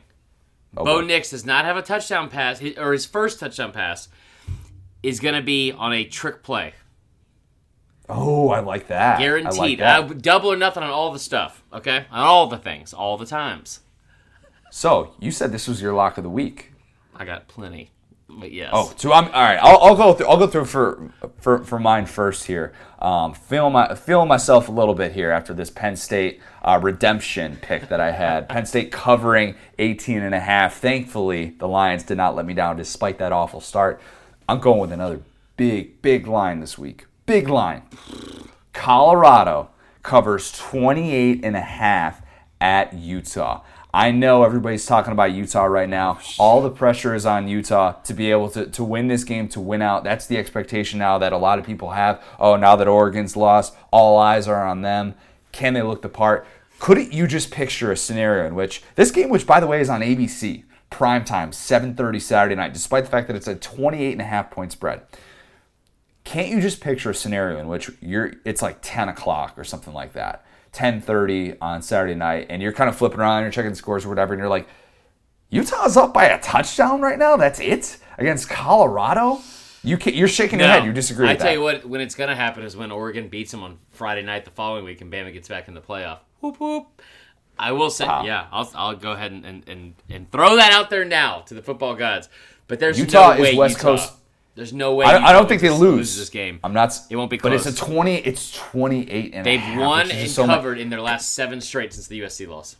Colorado's coming off two nice wins. Just beat Washington last week. Held Washington to 32 rushing yards. If you're going to try and stop Oregon, you, or if you're going to try and stop Utah, rather, you got to stop the ground game. I think Laviska Shenault makes a couple ridiculous plays to keep this game somewhat close. He had that catch last week that was just absurd. Oh Yeah. my goodness, some of the catches that that guy makes. Give me the Fighting Mel Tuckers to cover a 28 and a half point spread. 0 and 3 in the on Pac-12 road games this year against the spread. Don't care. But I love it. I love I love when the enthusiasm's out. If you ever quote Jim Harbaugh while you're defending Alabama again, we're gonna fight. It's But it was that- like- no. Um, it's like Ma- Michael Scott, Wayne Gretzky. yeah, know? that's fair. All right, Bama money line. First and foremost, Ooh. love it. I'm saying a part of that with my head, mainly with my heart. I touched it. I touched What are with those? What are those odds right now? Do you know that? The money line? Yeah, no, I know it's probably minus 140. Um, around there. It's between 140 and 160, I would assume. All right, are you ready? We're going all uh, Tennessee second half line. I, I don't care what it is. I'm taking Tennessee. Okay. What if it's 25? They, it won't be, but yeah, if, if it is, they'll be down 14, and I'd still take it. Uh, because All they right. win by uh, 12. But yeah, so I'll take Tennessee second half. Uh, LSU, Texas A&M over 31 points in the first half. Guarantee that happens. That's not. You know, what, maybe we back off the Tennessee thing. We'll take. Well, we won't take that one right now, okay? Because we don't know what that is. But um, Texas A&M, LSU over 31 points in the first half. Bama, Auburn over 24 points in the first half. Ohio State down to wait for who? For everybody. You want points all around. Oh yeah, I- well, we, but it. LSU's defense is trash, like I always say, and then and on top of that, A and M, like I mean, they're they're gonna listen. LSU's gonna put up points, and they're gonna put up points early against this team. They are fired up. So I'll take I take that over. I'll take the Bama uh, Auburn thing because there's gonna be a trick play involved, and Bama's offense also. You're- 24 points to the Bama Auburn. You're talking about a 14-10 halftime score. I'll take it. I'll take it. Um, I also I don't think Bama's making a field goal in this game, but that's neither here nor there. Uh, Ohio State is a four point favorite. I'll tell you what I'll do with that first half money line, and I'll put Four, all, four point in the first half, yeah, right? four and a half Because it's an it's an eight point spread. I'll overall. take yeah. all the money, all the time. Ohio All State first half, and that's it. I'm going to keep it simple this week. I might have some other stuff later. You know what's funny is I looked at A- Action Network has this. I I think I brought it up last week about Oregon State money line in the first half. Did I bring that up? I don't think so. I think I told Allie and she didn't care at all. Um, Yeah. so it's basically it's like your best picks of the week. And somebody said all year, Oregon State, this team doesn't know how to win. They lose a lot of games in the second half. Take the first half money line. It's almost always two to three times the money. They've been ahead in a lot of games early on this year. Um, they're playing Oregon this week. I don't. I see Oregon kind of putting it on them. No offense, babe, if you're listening, but uh, yeah, I, those are those are three I'm definitely going to go with. I, I love that Ohio State first half money line. Tell me what you don't love the Ohio State first half money line, and then I'll be surprised. Let's just assume that from here in perpetuity that it's locked. Did I use that right? I don't even know what that means. What are you Kevin, talking about? Kevin O'Leary on Shark Tank. I went through always says it, in perpetuity when I was 12, and I haven't thought about it since. So Close, but not quite. I like where you're going with that. Let's kick it to our interview with uh, our, our good friend, the guy who we're going to be in his corner from now in perpetuity. See what I did Yes, there? that's right. That was a little, little callback. It is Gene Chizik, the former national championship winning coach, the current SEC network analyst, and maybe, maybe the future coach of a certain team that's in South Florida sir. that may or may not have an opening that I would totally be on board for. Let's kick it to Gene Chizik. We're now excited to be joined by a very special guest, a first time guest, in fact, but one who we've wanted to have on for a while now. It is Gene Chizik. Gene, you're officially the first person we've ever had on the podcast who has both a national championship ring and who also owns multiple chicken finger restaurants. Be honest, which one of those things crossed your mind more so far today? Uh, let let me just tell you this, all right? Chicken fingers, I try not to let them cross my mind because if you anybody out there's listening that's even remotely considering owning restaurants, I caution you, please don't. Okay, that's the bottom. All right, I, I, understand that. I understand the chicken finger game. You know, we've talked about that before, and you know, one of the chance, one of the things that we got to learn about you from getting to spend the day with you in Charlotte at SEC Network was just how crazy your typical week is, and just kind of you know, basically since you know your since you know your coaching days have you know you you, you went you, you decided to step down at UNC. Since then, you know, life has just been kind of all over the place for you. So we're, we're talking to you on a Monday morning if you don't mind, can you give us a rundown of what your schedule looks like basically through Sunday when you when you finally get back to Auburn?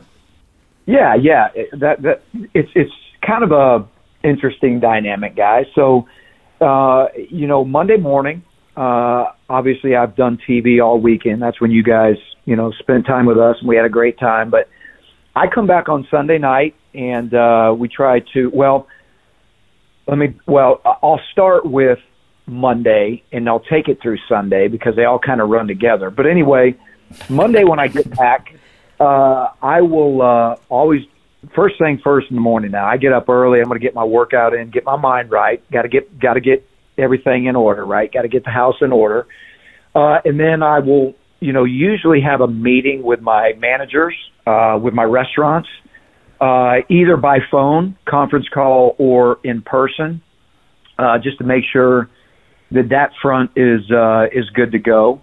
Uh, my wife and I usually try to, you know, go out to lunch, just kind of hang out, do something casual, and then the rest of the day, literally, is going through the film of the important games from the SEC uh, that we, you know, that we saw over the weekend. That uh, on Monday is kind of, you know, my football fix, right? So I'm going to on Mondays watch the film, see why and what happened when LSU beat Alabama, see what happened when uh, Auburn beat Oregon, see what happened when you know Georgia beat Notre Dame. I want to know why it happened, guys, because as I told you, you know when I come on and I, I do interviews with people, I don't want it to be something I read. I want it to be something right. that I saw, that I truly myself, you know, believe in. Um, so th- so that's Monday, and really and truly, guys, Monday, Tuesday, Wednesday, uh, even through Thursday to a degree, is always uh, watching film and really dissecting teams. So I'll look at the Mondays, some of some of Tuesdays, just to see what the you know what happened in those games, and then I'll move forward and take a snapshot ahead of what you know what the games are that are going to be played. And you know, so I'll, I'll try to I'll try to look at that, and then I'll go back around Wednesday or Thursday, and I'll start reading what everybody's opinion was about those games. Because what's really interesting is that those are all snapshot opinions. Yeah. And after I've watched the game film, I can tell you how accurate those are or they're not. And it's really interesting because many times they match up, but there's a lot of times they don't too. And uh, so Connor, it's an don't write anything else. Seriously, I feel like mine are just going to be way off your snapshot. I'm in, I'm in trouble. Nobody, nobody juxtaposed those two. Yours are going to be more accurate than mine. well, hey, you know, I, I really like to watch it and, and, and try to, you know, collect real, you know, gather really uh, informative stuff. So, uh, so I really spend the lion's share of that. But like last week, guys, intertwined in there was a speaking engagement on a Monday night in in uh, Jacksonville, North Carolina. Then Thursday night there was a speaking engagement in uh, Birmingham, Alabama. So I've got a lot of those sprinkled in through the weeks too. Uh, but that carries me to Friday morning where uh, I'm going to get up early. Uh, I'm going to fly into Charlotte. We're going to have uh, a Friday night show with Chris Doering, myself, and uh, and Dari Nowkhah. And uh, so we'll do our prep for that show that night. Uh, we'll do the show that night. We'll get up Saturday, and that's when you guys came in, and we had the pleasure of hosting you guys and and uh, let you kind of see behind the scenes what that looks like, which is an all day grind. And then uh, I will get up early in the morning, sometimes that night. Which, as you were there, I left that night um, right. because because of my son playing at Furman um, I'm going to see him on the weekend. I don't get to see his games, unfortunately, uh, but I, I get to see him on Sundays. So I will leave either late that night, and I know that's crazy because it's a two-hour drive, and I get out at twelve thirty, one o'clock. uh, but I can't sleep after the shows directly anyway. So I'll I'll take that drive to Furman and uh, meet my wife there, who goes to every game, and then we will drive back to Auburn together and start it all over again. And this will be week 14 coming up of doing this, I believe. So that, that kind of same schedule as I have. It's crazy. I love it. The work ethic too, and you know yeah. what you left out about something like that too is that sometimes you know you've had a couple of games where you've you know you've called games on on ESPN for like a Friday night game in the ACC or like just a few weeks ago we're listening to you call the Tulsa UCF game and like right. you just sprinkle that in there as well, which is crazy to think about with how much you travel for somebody that you know prep for that.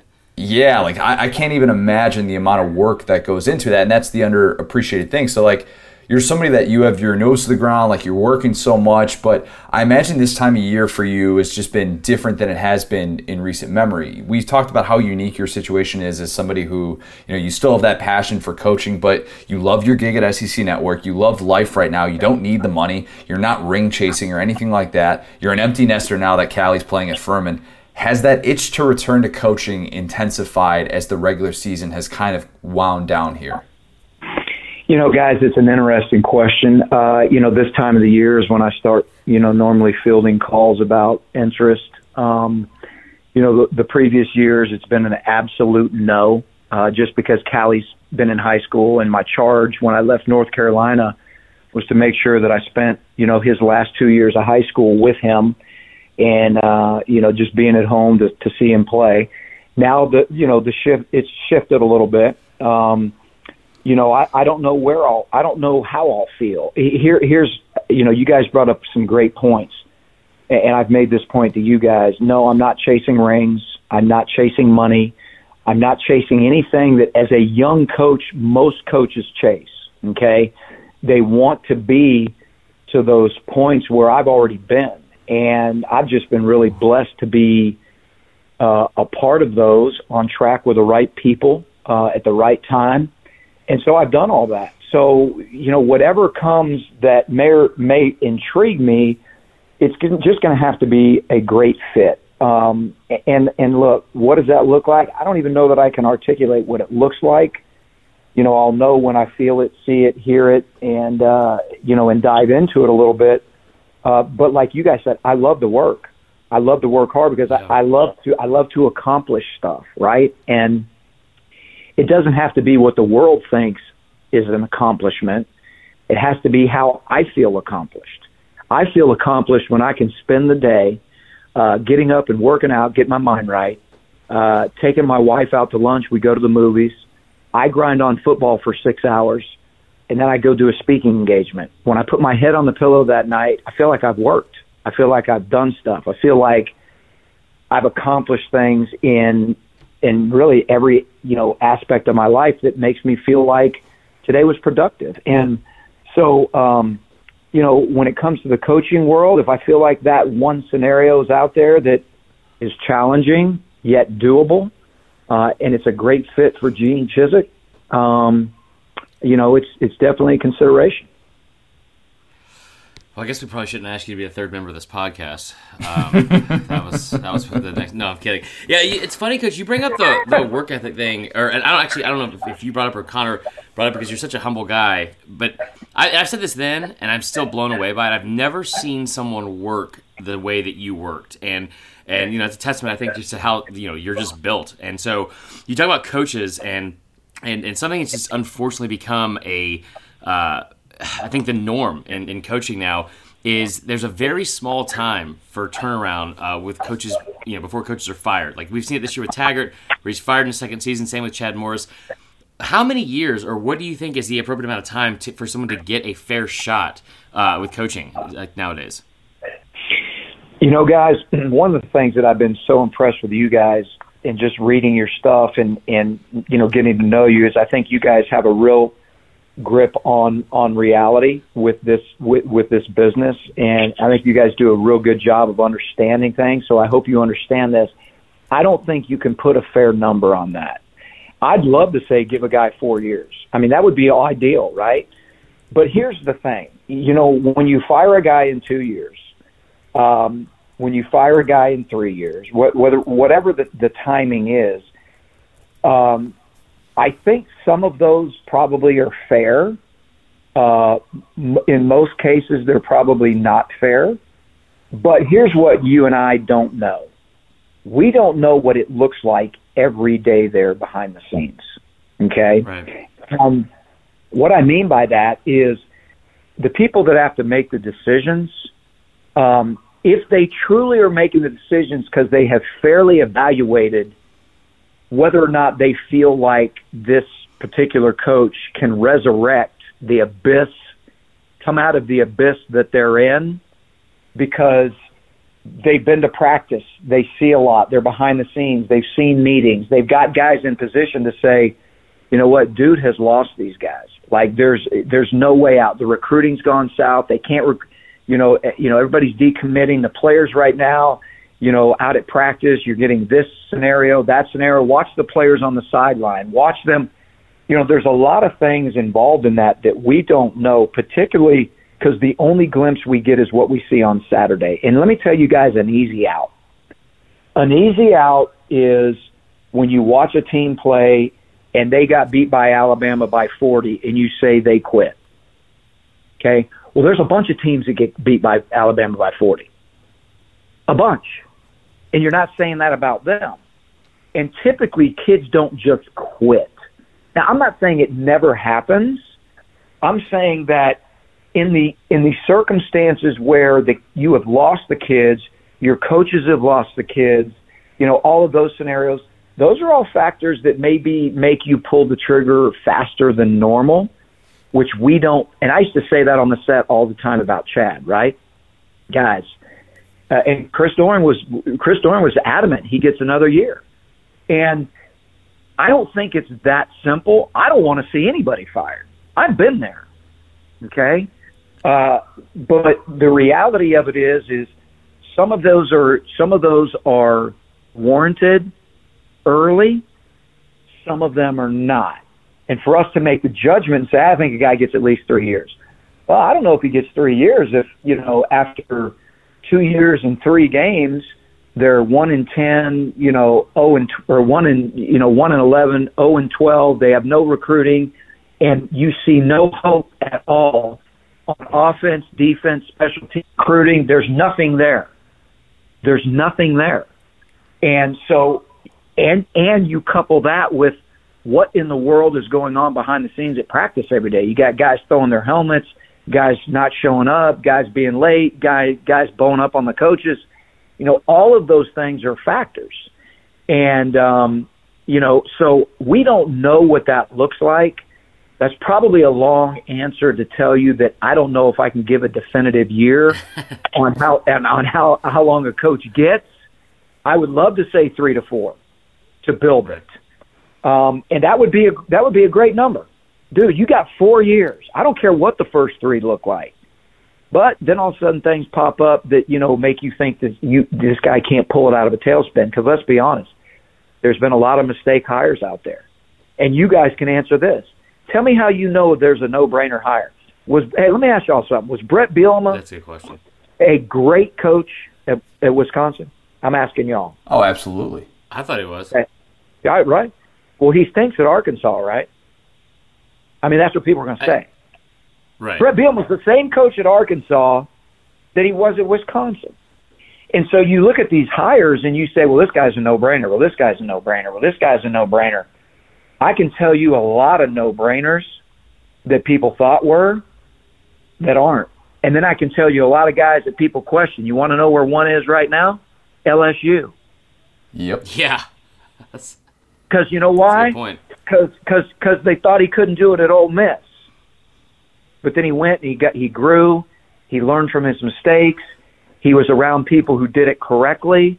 He pulled the things that he thought were worthy.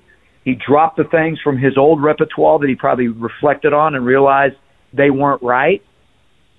And now who's going to say he's the wrong hire? So, you know, th- that's kind of where I'm at with that. And, and it, look, it's a it's a hard deal, man. I wouldn't want to be hiring dudes. you never know who's going to work and who's not. You know. So anyway, probably a, probably a long answer uh, with not giving you a whole lot to bite your teeth into. I just wanted you to say three years. That'd be right. That was, that was good either way. Uh, it's it's fascinating though to hear you give that answer because obviously everybody who's listening to this knows the situation that you were in, how things you know unfolded after after year four, and how, how quickly things changed for you. But when they were at their peak, everybody knows about the 2010 season, and I think when we look back on this, you know there are a lot of people who just want to say you know Cam Newton, Cam Newton, and, and that's what they're going to point out, but you guys developed this knack for winning close games that year. Yeah. Just an unprecedented knack for always finding a way at the end. And it wasn't all necessarily Cam Newton, get the key defensive stop when you needed to, whatever it was. Everything worked that year. When did you realize that that team was special that season? Well, a couple things. Uh, I want to address a couple things, and then I'm going to. So, here's what I tell people all the time because yes, everybody's going to point to Cam Newton, Cam Newton, Cam Newton. That's like saying give all the credit at Alabama to all the first round draft picks Nick has had, and don't give him any credit. Mm-hmm. Right. Right? It's all, it ain't Nick. Yeah. It's all the draft picks, right? So Right. that's that doesn't even make sense because what people don't understand is that in a championship run that I experienced with Mac at Texas, and Mac's only won one his whole career, and I was there. Okay, there are so many decisions that you have to make as a head coach to win a national championship that people have no clue. Okay? It's not about the fact we had Vince Young. He had Vince Young for several years. Yeah. It's not the fact that we had Cam Newton. It wasn't the fact that Nick has all these first round draft picks. It wasn't the fact that, you know, uh, Urban Meyer had Tim Tebow. Those are all factors in putting together a championship run. But what actually has to happen is that you have to make incredible decisions all year long. You have to make incredible decisions during the season, during football games, during halftime. You have to manage the clock. You have to know when to hold them, know when to fold them. You have to know when to pull your best players because you don't want them to get hurt. There are so many decisions nobody knows and understands. So this is not about a player. It's about a group of people, coaches and players, making incredible decisions like Dabo's done, like Nick's done, like Urban's done.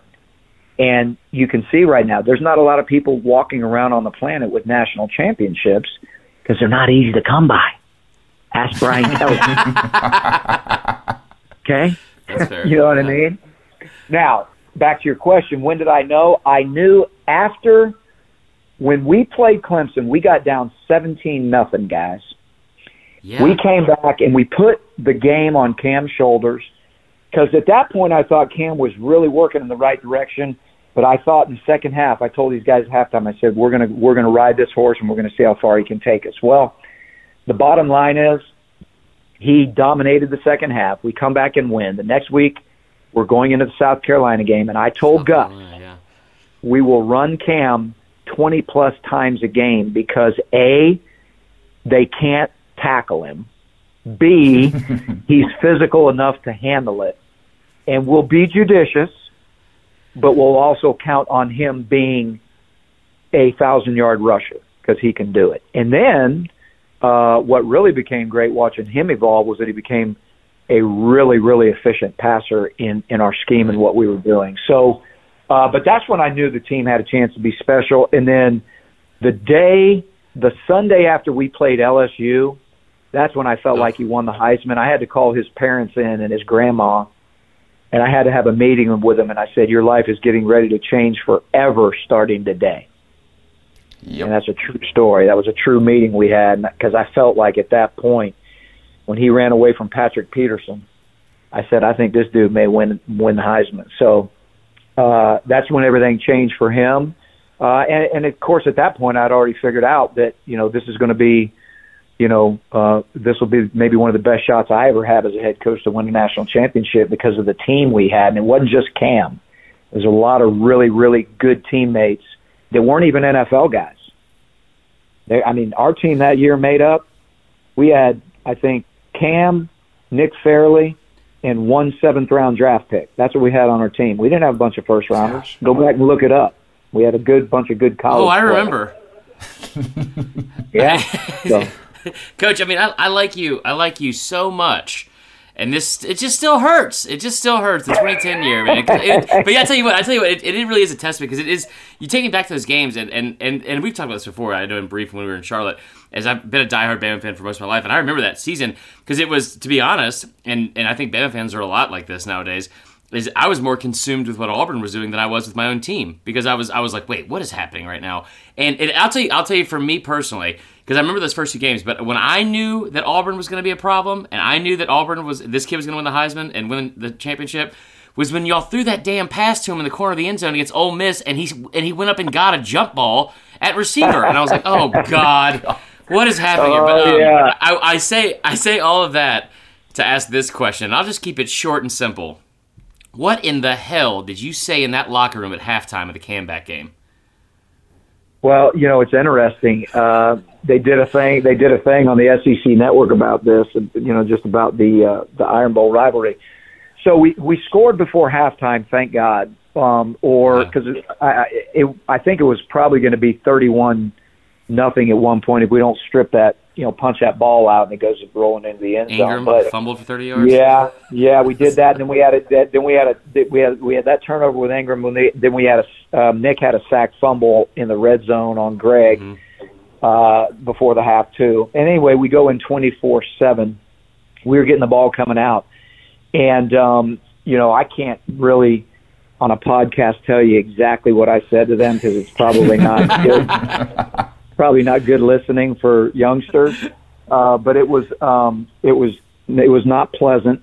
But to be honest with you guys, we played the worst half of football we'd played all year against a great team in a hostile place. So, you know, one of my points was we couldn't play any worse.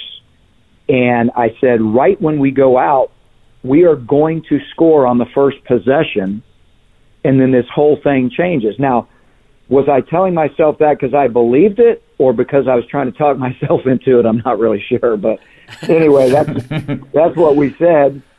And you know, lo and behold, we came out and we threw like a 70-yard touchdown strike to uh, T. Zach, uh, Yeah. like on the third play of the second half. And then that guys, I saw the whole demeanor of our football team change because at that point they were like, okay, this this we got this. This is no different than the other five or six times we've had to come behind and get walk off field goals to win. I mean, we did it all at that point. You know, overtime wins, walk off field goals to win. You know, we had been down so many times during the season that, you know, at that point they were like, okay, this is doable. And uh, you know, the the rest is history, much to your chagrin, I'm sure. no, it's congrats, coach. Congrats. So on on the surface, I think that some people look at the year that Auburn had in 2013, the magical year that they had uh, with Gus taking over, coming off of your final year, and they say, "Well, that's why you make coaching changes." And not to necessarily take anything away from Gus, as you just brought up. You know, coaches make huge decisions that result in going to national championships, doing stuff like that. But it was so interesting talking to one of your former players, Jeff Whitaker, and he said, "You know, you don't rebuild overnight." And he said the average person has no idea what kind of foundation that 2013 team had because of the because of how bad the record was in 2012. But he said, you know, you guys had so much more stability than people realize. I know you don't have any regrets about the way that your life has turned out, but just how much do you think about what it would have been like if you could have gotten that extra year? Yeah, I feel like guys, I would have been in the same spot. I really do. Here's the thing that I knew different than when I took over Auburn. When I took over Auburn, the cupboard was bare, meaning this we didn't have a lot of NFL guys. Okay, and I look around this league at the LSUs and the Alabamas Yeah. and everybody, and I look at if you took over those jobs right now, think about how many NFL guys you would inherit, right? Right. If you took LSU or Alabama over because Nick retired last next, you know, at the end of the season, how many NFL guys you think you would inherit on that team? It'd be a bunch, right? Well, when I came in here, I inherited in four years. I inherited a seventh round pick, a second round pick, and a fifth round pick in four years. That's what I inherited, and people don't know that. What I did is I went and had to rebuild everything from the ground up. I recruited, we recruited Cam. We recruited Nick. We recruited the Dee Fords of the world. We recruited. So the bottom line is Yeah. is that we had to rebuild that thing because we had real, a one class of solid players. There was 30 in that class, not not NFL guys, but there were 30 in that class. After that, there was nothing. There was zero. Um, so I had to rebuild it from the beginning. Well, in 2012, guys, the other thing people don't realize, I knew I had a phenomenal football team, and I knew the cupboards were absolutely stacked. From the Greg Robinsons to the second, he was the second pick of the draft, to the Tre Masons. To, I mean, I can go down the list of all the draft picks, but what I didn't have was a great college quarterback. That's what I needed. And so that's what we were short on. And that's the only thing we were short on. The other thing people won't remember was that I had a, a recruiting class that was going to be the best we ever had. And they, every single one of them, guys, not one of them decommitted to me through the Alabama game. They were all in. Right. Reuben Foster decommitted the day after I left and went to Alabama. Um, you know, he's a first round draft pick. Um, you know, uh, we had a linebacker that decommitted after I got let go. He goes to Florida. He becomes a first rounder. I had that thing stacked for the future. And I felt like if I could hold on one more year, there was a couple subtle changes that I needed to make because we never lost that team. I don't give it. I don't care who wrote what. Those dudes were solid with me all the way through, and they're going to look at the Alabama game and go, "I got beat, you know, forty to whatever it was, it's nothing." And I'm going to say that's true. And the whole while, we didn't lose one guy, not one. And that's how I felt like they played for me. And uh, you know, so the bottom line is is that it's a production business, right? We didn't produce, and I got let go. But I knew, and you can have you if you called up Gus tomorrow, he will tell you he walked into the cupboards full. Period, and he knows it. Love it. So you That's- know, wow. and I and I knew and I knew the cupboards were full because we did our job. Uh, unfortunately, I didn't get a chance to carry it on, but that's that's the way life is, right? We're, you know, hey, we're all big boys when we sign up for it. We know we know the goods and the bads, right? And I had to experience. I haven't experienced a lot of bad in my coaching career, but that was one of the hard things that I had to endure. I'm I'm ready to like paint paint poster boards right now and just go march outside of Auburn and be like, hire Chiz, hire Chiz, like bring him back. Um, so you talked about one thing about the cupboards being bare, which is a perfect segue. I, I just can't thank you enough for that. I worked in a restaurant for ten years. We're gonna we're gonna switch away from football because I just I'm obviously I've learned I'm not emotionally healed from 2010. But I, I worked at a restaurant for tw- for ten years. I have a two part question here. What's the worst? Re- what's your one restaurant horror story? I know you're a positive guy, but what's like your one restaurant horror story? And then two. What advice do you have for people that kind of are stuck in a job they don't want and, and, and you know want to go chase their dreams but haven't haven't had the courage to do it yet? Yeah. So one restaurant horror story was I took my daughters out to a Mexican restaurant one time and we were eating and my daughter is her she's putting her fork into her I don't know what it was taco bowl maybe and she hits something hard and she's like what and she she pulls out a nasty lid to one of the sauces or something that was like at the bottom of the bowl like people just poured What? the food on top of a some nasty lid that was you know that, that was back in the kitchen and we pulled it out and like I'm thinking the dude's going to comp our meal or something, you know, and he was just like, "Oh man, I'm really sorry," you know. That was it. Hey, restaurant owners, don't don't ever do that. Note to self: Yeah. give them free something for a year, whatever, if they'll Everything, even come back. Wow. So, so that's my uh, yeah. That that happened recently. That's why you said that. That was on my mind. But anyway, Okay. uh, you know, the thing is, guys, is, is you know that's one thing that you know my wife and I talk about, and you know my daughters and I, they're getting ready to get out in the job world. They're 22. They're going to graduate from Auburn soon. They're twins, by the way. That's why I said they're 22, in case you're wondering. Right. Um, but we we talk a lot about trying to get you know get into something that's going to make you happy because here's what I've found out over the years. Um, you know, everybody wants these great jobs that pay a lot of money, right?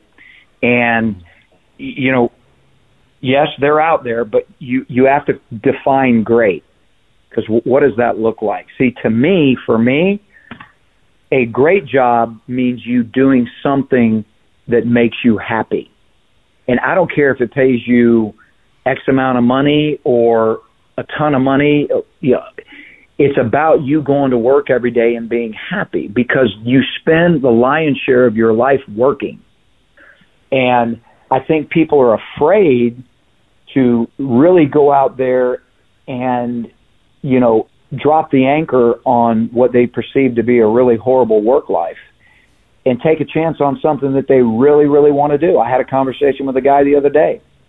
He was kind of, you know, I was kind of doing a little Dr. Phil on him, you know, and he was like, man, I hate my job and I really want, he said, I really want to get into the radio broadcasting. I really, you know, I really, that's what I want to do. And so I said, well, look, I'll set you up with a couple of friends of mine. You can go do a couple shows. And, you know, and, but he was afraid to, you know, kind of drop the anchor and, and try to, you know, set a new direction. And like I told him, I said, you know, you, you can't live on your fears of doing things. You know, you have to go out there and, and, and try to, you know, pursue something that's going to make you happy or you're going to always regret the fact that you never tried it, you know? And I know that's, easy to say and it's probably circumstantial. If you got three kids to feed, you're not going to walk away from your dro- job with three kids and a wife. And that's not what I'm suggesting. I'm suggesting that you figure out a way that you can try to, you know, work yourself in that direction slowly but surely. Uh, and take that chance and take that risk, you know, because if not, you're going to, you know, you're going to regret it. And here's the guy, guys, you know, I've made money. And here's what I found out. Money does not make you happy. Like I know a lot of du- rich dudes that are got a lot of money and they're miserable. And guess what? A lot of them are coaches. Yeah. I mean, they are. A lot of them are coaches. You know, having money just gives you options. It doesn't give you happiness. That's it. And you know, so it's not about how much the job pays you. It's not about. It's how much passion do you have where you can get up every day and feel like your job is not a job. You guys look like you have a blast doing what you're doing. This is I mean, do you This not? is. I mean, yeah, that's what y'all I, look man, like. I love it. Like- This is the happiest I've ever been. Exactly. And you know, and you guys had to go and, and figure out a way to get this done, you know, and one of you's in the restaurant business. I mean, well, you know, so at some point you had to say, man, that's not what I want. That's not hmm. and and think about it, guys. How how great is it that you get up every day to do what you love to do, man? I mean, you know, regardless of what you make, do you make enough to be happy? Can you can you have a roof over your head? Can you drive that car? Can you you know can you put food on the table? I mean, you know, can you take care of yourself? And then you know what? Here's the thing. If you do something you really love, then you got a really great opportunity to be outstanding in your field of choice. If you're going to work every day and you're miserable, more than likely you're not going to be great at what you do because you don't care enough about it to do it. You only care enough to bring that paycheck home every week, and that's it and that's a bad way to be in. So Gene, Here's my I think cents. you. Uh, I, I think you got a future in this uh, motivational speaking I, thing. I I, think you're stop going to be okay. smiling. I think you're gonna be okay. this is awesome. Gosh. Um, j- switching gears a little bit, you know, this is Iron Bowl week, and you know we'd be remiss if we didn't talk about this this game this year. You, as somebody who has experienced both sides of this rivalry, just you know the the winning side and knowing what that win can do for your program, and obviously the the losing side of it and the ramifications of 2012. You're so good at breaking down teams and figuring out a matchup before it even starts. What do you expect Auburn to do defensively against an Alabama offense that doesn't have Tua, but it still really hasn't been stopped yet? no, it hasn't, and and I feel sure Kevin Steele's going to make the quarterback beat them. Um, I think that you're going to see a defense that's going to stack. You know, I think Kevin will stack the line of scrimmage and, and make it very difficult to run on. They're hard, they're hard to run on anyway. And then I think you're going to see guys playing a lot of press coverage, a lot of taking. You know, if you take all those, you know, Alabama this year is built on what I call rack yards, R A C yards, right? That's run after catch. So if you can eliminate or at least uh, limit I don't know that you can eliminate it altogether, but if you can limit those run those run yards after the catch, then you've essentially eliminated half of Alabama's offense. So I think you're going to see, you know, the the DBs at Auburn uh, come up and check these guys uh, in terms of playing in their face, not giving them a lot of cushion, not giving them a lot of uh, grounds to, you know, catch the ball um, and and get a lot of yardage after the catch. I think you'll see him mix in a little bit of zone and a little bit of man because you can't. The downside to playing all that press man coverage on these guys, trying to take those things away, is that if they do catch it and the ball breaks, everybody else's back is to the ball because they're all in yep. man coverage. And you only have very limited numbers of, of individuals that can bring the ball down. You mix in a healthy zone of uh, healthy uh, uh, zone coverage with it, a healthy dose of zone coverage, then you have an opportunity to, you know, bring those balls down, multiple eyes on the ball. So just without trying to get too far, get you guys too far in the weeds, we have two types of coverages we play. Vision coverage, which is essentially zone coverages where your eyes are on the ball and your and the ball takes you to the man. And then you have man coverage, where now the man is the issue and the man takes you to the ball. And those are the two ways that I literally break it down to defenses. Are we in man coverage? Or are we in vision coverage? And there's advantages and disadvantages to both. But this is one thing that Kevin can't do is just let these guys free release off the line of scrimmage at will and catch these balls and make one guy miss and he's standing in the end zone 60 yards later. So he's going to play a, a dose of both, uh, but I can assure you he's going to make Mac Jones have to beat him. All right, yeah, Coach Steele is a great defensive coordinator. Blah blah blah. I've got a more important question here, Coach. Very very important question. We we asked this to Peter Burns last week, and now I got to ask you. Hypothetically, you're starting a coaching staff, and you have to choose only SEC Network personalities, and this cannot be stressed enough, and me and Connor. Who gets what role? And, and before you answer, I just want to be very clear that that PB put me in charge of mascot relations, and I would very much like to be in a different role than that. So go ahead. Okay, well, here's the deal. Both of you guys are going to be co uh, communication directors, okay? I'm going right. to put you guys okay. in charge of making sure that the media doesn't shred me, okay? Yeah. So got you. You guys, you guys are in charge of reading every article, listening to every podcast. How Gene Chizik is the village idiot, and then we're going to come up with a plan on how to thwart that. Okay, so we're going to be okay. ahead of the curve on the PR part. So y'all, you guys are co PR guys. You good with that? Yeah, and very much perfect. so. You're going to have the relationship with the media. You guys are the ones that are going to get our. We're going to create the negative or the narrative with you two. You two got my back on creating our narrative, whether we win or lose. Love it. Got me? Okay, all do content. That? We'll take care of that. Yep. Okay, so you guys got all that. And then um, Peter Burns is going to have to be an equipment manager. I'm sorry. Yeah, coach. Yeah, what I'm talking PB, about. Yeah, PB, and I'm not even talking the head guy. I'm talking assistant. Okay, like he's going to take orders from the head guy. All right. Okay. Um, Doering, Doering could be, Doering could be my wide receiver coach. Um, but you know, I'm a little hesitant with that because I don't really know what he's going to do when he goes out on the recruiting trail. Okay, I'm not really That's sure. That's a good point. That's a very you know? good point. You know, unless I can put one of those trackers on him so I know where he's at all the time. Um, right. let's see, Dari. Uh, Dari could be the assistant to the head coach. Dari's got great advice, man. Like Dari, yeah. Dari's got a level head. Now I have to get on Dari every once in a while in the studio when he watches Oklahoma play because he turns into a total fan. I mean, total fan. And what I mean by that is when they're great, he loves everybody. Everybody's awesome. He loves this player. He loves that player. And then when this player screws up, oh, he stinks. We need to fire him. Put in the next guy. I said, Dari, come on, dude. Like, that's straight fandom. I mean, so sometimes I got to get Dari out of that, but he can be the assistant to the head coach. Um, and then we got a couple guys behind the scenes, y'all. Just a couple of our directors. I mean, I could put them in some good analytic spots. You know what I mean? Like Ooh, every yeah. every Sunday morning, I need analytics, deep dives. Like if you guys been Like watching that. ESPN and you see this thing where they go, where where did this guy come up with the fact that you know every three and a half plays, Johnny gains six point three yards off tackle when he Right. is in his own uh, you know twenty yard line and below. I mean, where do they get all this Right. stuff, right? So I need I need some of those analytic guys to help me out.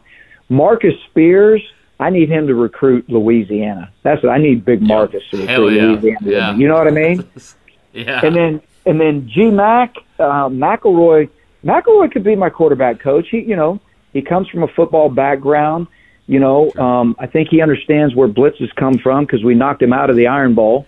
Um, oh, he- coach, that Oh, is there cold. is. That is so cold. it is called. He, he understands the blitz game, right? You know. Um, Sorry, that's so good.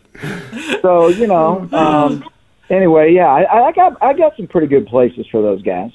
I love it. Oh, and then I love it. I can get I'm can. I can get Alyssa Lang, uh, or I or I'll get Laura. They can be my recruiting directors for sure. yeah. Boom.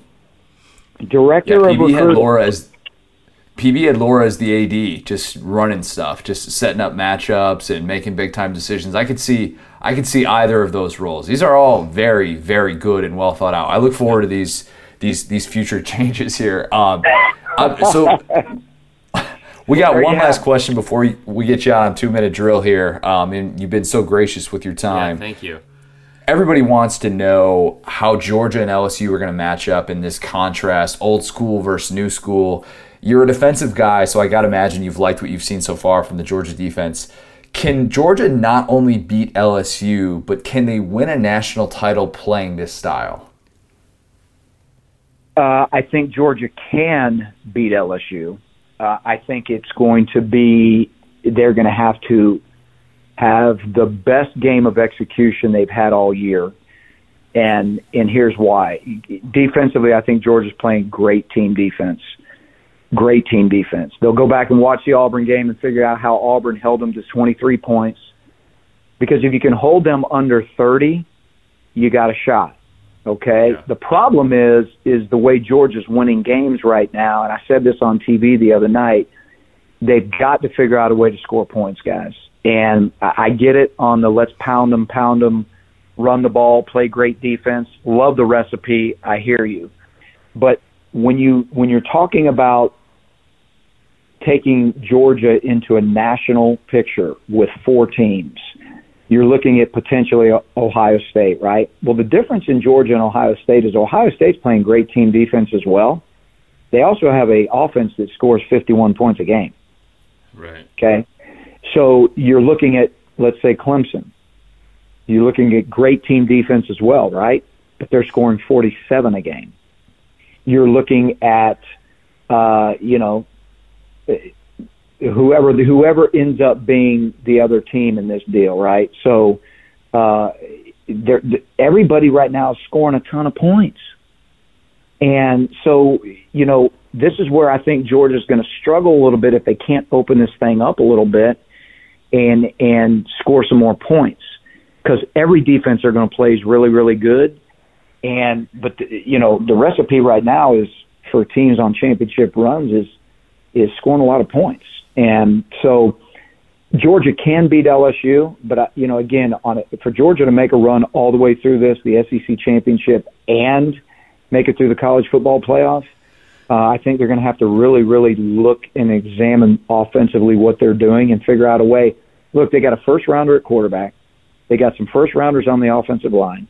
They got maybe the best tailback in college football. If not, he's one of the top two or three and they've got to be able to, you know, they've got to be able to, to, you know, get those guys in space and, and get the ball to them and score points.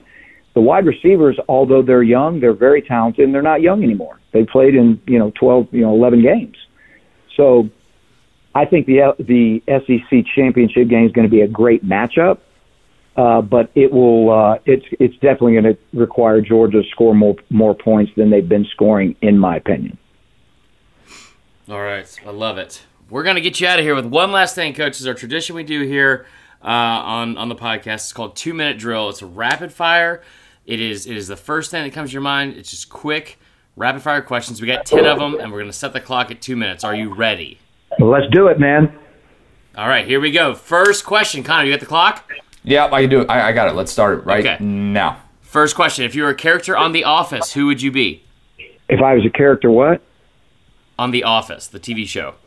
Oh, on The Office? I don't ever watch The Office. I, I don't know. I can't tell you on that. All right, Sorry. game's over. If we quit, that's it. that's it. I'm kidding. I'm kidding. Uh, Coach, you gotta watch. I, I, you don't seem like a guy that gets a lot of time to watch TV, but we got to make time for this one this offseason, hopefully. Second question: bucket list concert. Um, Elton John. Ooh, Oh, That's okay. good. Just watch that movie. That's a very good movie. That's uh, that's nice. I like that. Third question: go to gas station road trip snack. Gas station road trips. What does that mean? Like if you're on a road trip, what's your go-to gas station snack? Like mine's barbecue sunflower seeds. Oh, snack. Oh, yeah. No, no, no. Hot dogs from QuikTrip. You kidding me? you got so excited about that. I love it. All right. Oh, absolutely. With the relish and the onions. Oh, yeah. Hot, Oh, a, yeah. hot dog from QuikTrip. Absolutely. Connor hates hot dogs. He's a communist, so that's good. I like that answer, Coach. It's good. Connor, that is Um, not all right, good. Go ahead. no, I- they're just not you. efficient. They're just not efficient. I think there's Connor, more we're on the efficient clock. foods out there. All right, my bad. Sorry. Go ahead. Fourth question: Go to date night restaurant.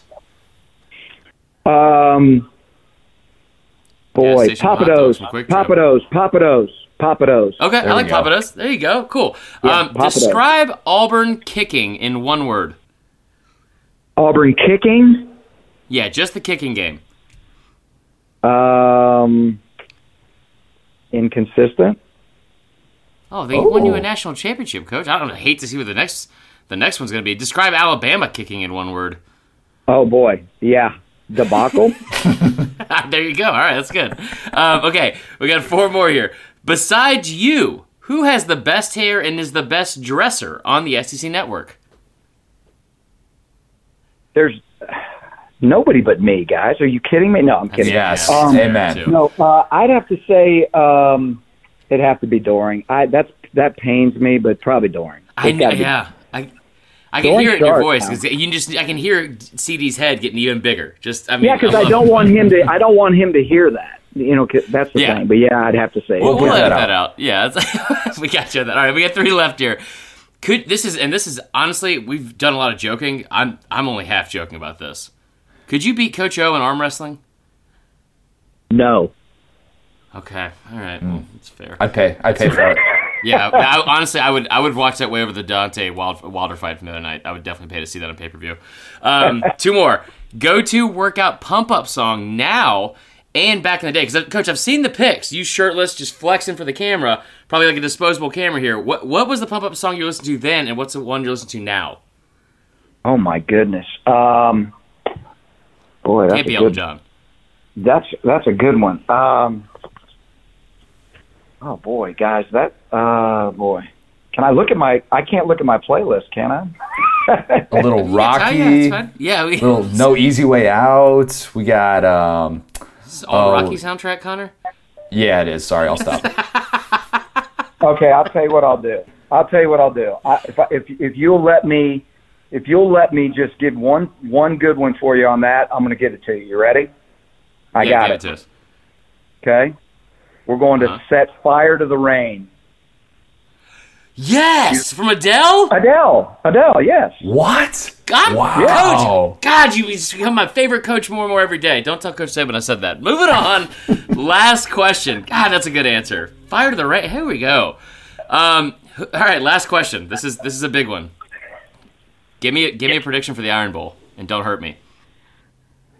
Prediction for the Iron Bowl. I'm going to go with. Um, I'm going to go Auburn. Twenty-three. Alabama twenty. Wow. Well, uh, we, you know, Coach, there are ten questions on there. The the middle eight were your strong suit. You killed it in those middle eight. That first and last one, not my favorites. But we're gonna add these I up. know real quick. that- That, that's that's 169 points. That's a good round, Coach. That's a good that's a good round. Goodness. I know one You're the in man. ten We was appreciate painful, it, Coach. it? Yeah, that was that was tough. Gene, sorry, we, we man. appreciate you coming on. Um, we're, we're looking forward to hopefully getting a chat with you sometime soon. Maybe uh, maybe we'll get a chance to, to cross paths in Atlanta. Whatever you have in store, we uh, we are your biggest fans. We're going to be rooting for you at, at every turn, and uh, wish you nothing but success going forward, man. Hey guys, well let me tell you something. It's it's been a an awesome time meeting you guys, and I can't uh, I can't thank you enough for the time you spent, and thank you for the article. And uh, man, I just appreciate it a bunch. You guys are great. Appreciate Thanks, that so Coach. much, seriously, Coach. Uh, you have a good rest of your day, and we'll we'll uh, I'm sure we'll chat real soon. You Roll got it, guys. Coach. Enjoy yourself. All See ya. Thanks, Take man. care. Appreciate our guy, the man, the myth, the legend, Gene Chizik, for joining us, giving us so much of his time. That was so, so much fun and a much better, by the way, he did a much better job than Peter Burns did of coming up with a staff that included us on it. I'm on board. I'm on board. You know, honestly, I don't know what I would have expected. Honestly, though, out of uh, an assistant equipment manager from Peter Burns, I should never put that much stock into it. So Yep. I, I appreciate that, Gene. Coach uh, Coach is the best, man. That was great. He is the best, and I hope that everybody got to see just just why we've been gushing about this guy for the last couple months here. But let's talk some nonsense. It's time for fourth and wrong. Yeah, let's let's close out strong and, and get you guys out of here because hopefully you all had long drives. But anyway, let's go to fourth and wrong. Uh, we will start with Will Keitler, somebody that I've had a lot of odds with lately in the Facebook group. Yeah, Oh, we'll talk about it. Will we'll talk. No, me and Will. He's he's a great dude. He's a big LSU fan. Um, we've been joking around a lot. Anyway, he says, "What's the best seasonal cocktail?" You know, this question is obviously geared more towards your background and area of expertise for sure. But I, I mean, in in my house, we do a lot of like the Kahlua and milk type thing. I know that's going to get ripped. I know, I know it's considered gross, but on ice, tastes like tastes like chocolate milk or something like that. I think it's really good. Um, an old fashioned that you just add like a dash of cinnamon to or something, Ooh. or do a little little rum instead to kind of warm you up in a little bit of a different kind of way. Um, I'd say those are probably like the, the two best. I don't really get into a ton of seasonal cocktails as much. Uh, like start drinking darker beer or something like that. That's not a seasonal Yeah. cocktail. I realize that, but my drinking doesn't change that much because I, I live in Orlando. Yeah, and you don't drink that much, which is good. Um, I'll say for me, uh, it's just bourbon. It's just bourbon. I, I, when it gets Good cold, cocktail. it's just just bourbon. I, I love me some bourbon. Um, yeah, old fashioned with some cinnamon's a good idea, like you said. I, I'll say I, I don't like eggnog because eggnog seems like it was invented by a homeless person. It's just like curdled milk and then bourbon they put into like a just Yep. a cardboard jug, which I don't get. Um, so I'll say I'll say bourbon for me, and then I do like to be a good wintry beer, some nutmeg and all that kind of stuff. Anyway, second question from Michael Simmons. Okay, so you're an alien from another planet that just landed on Earth. What's the weirdest tradition, custom, habit that you notice humans observing that would make no sense from that perspective? I'm gonna go with flying, uh, not flying planes, but the fact that we get into planes willingly and decide let's just fly them across the country. We're just gonna trust this pilot with our lives, and we're gonna go from coast to coast in this thing that's thirty thousand feet in the air.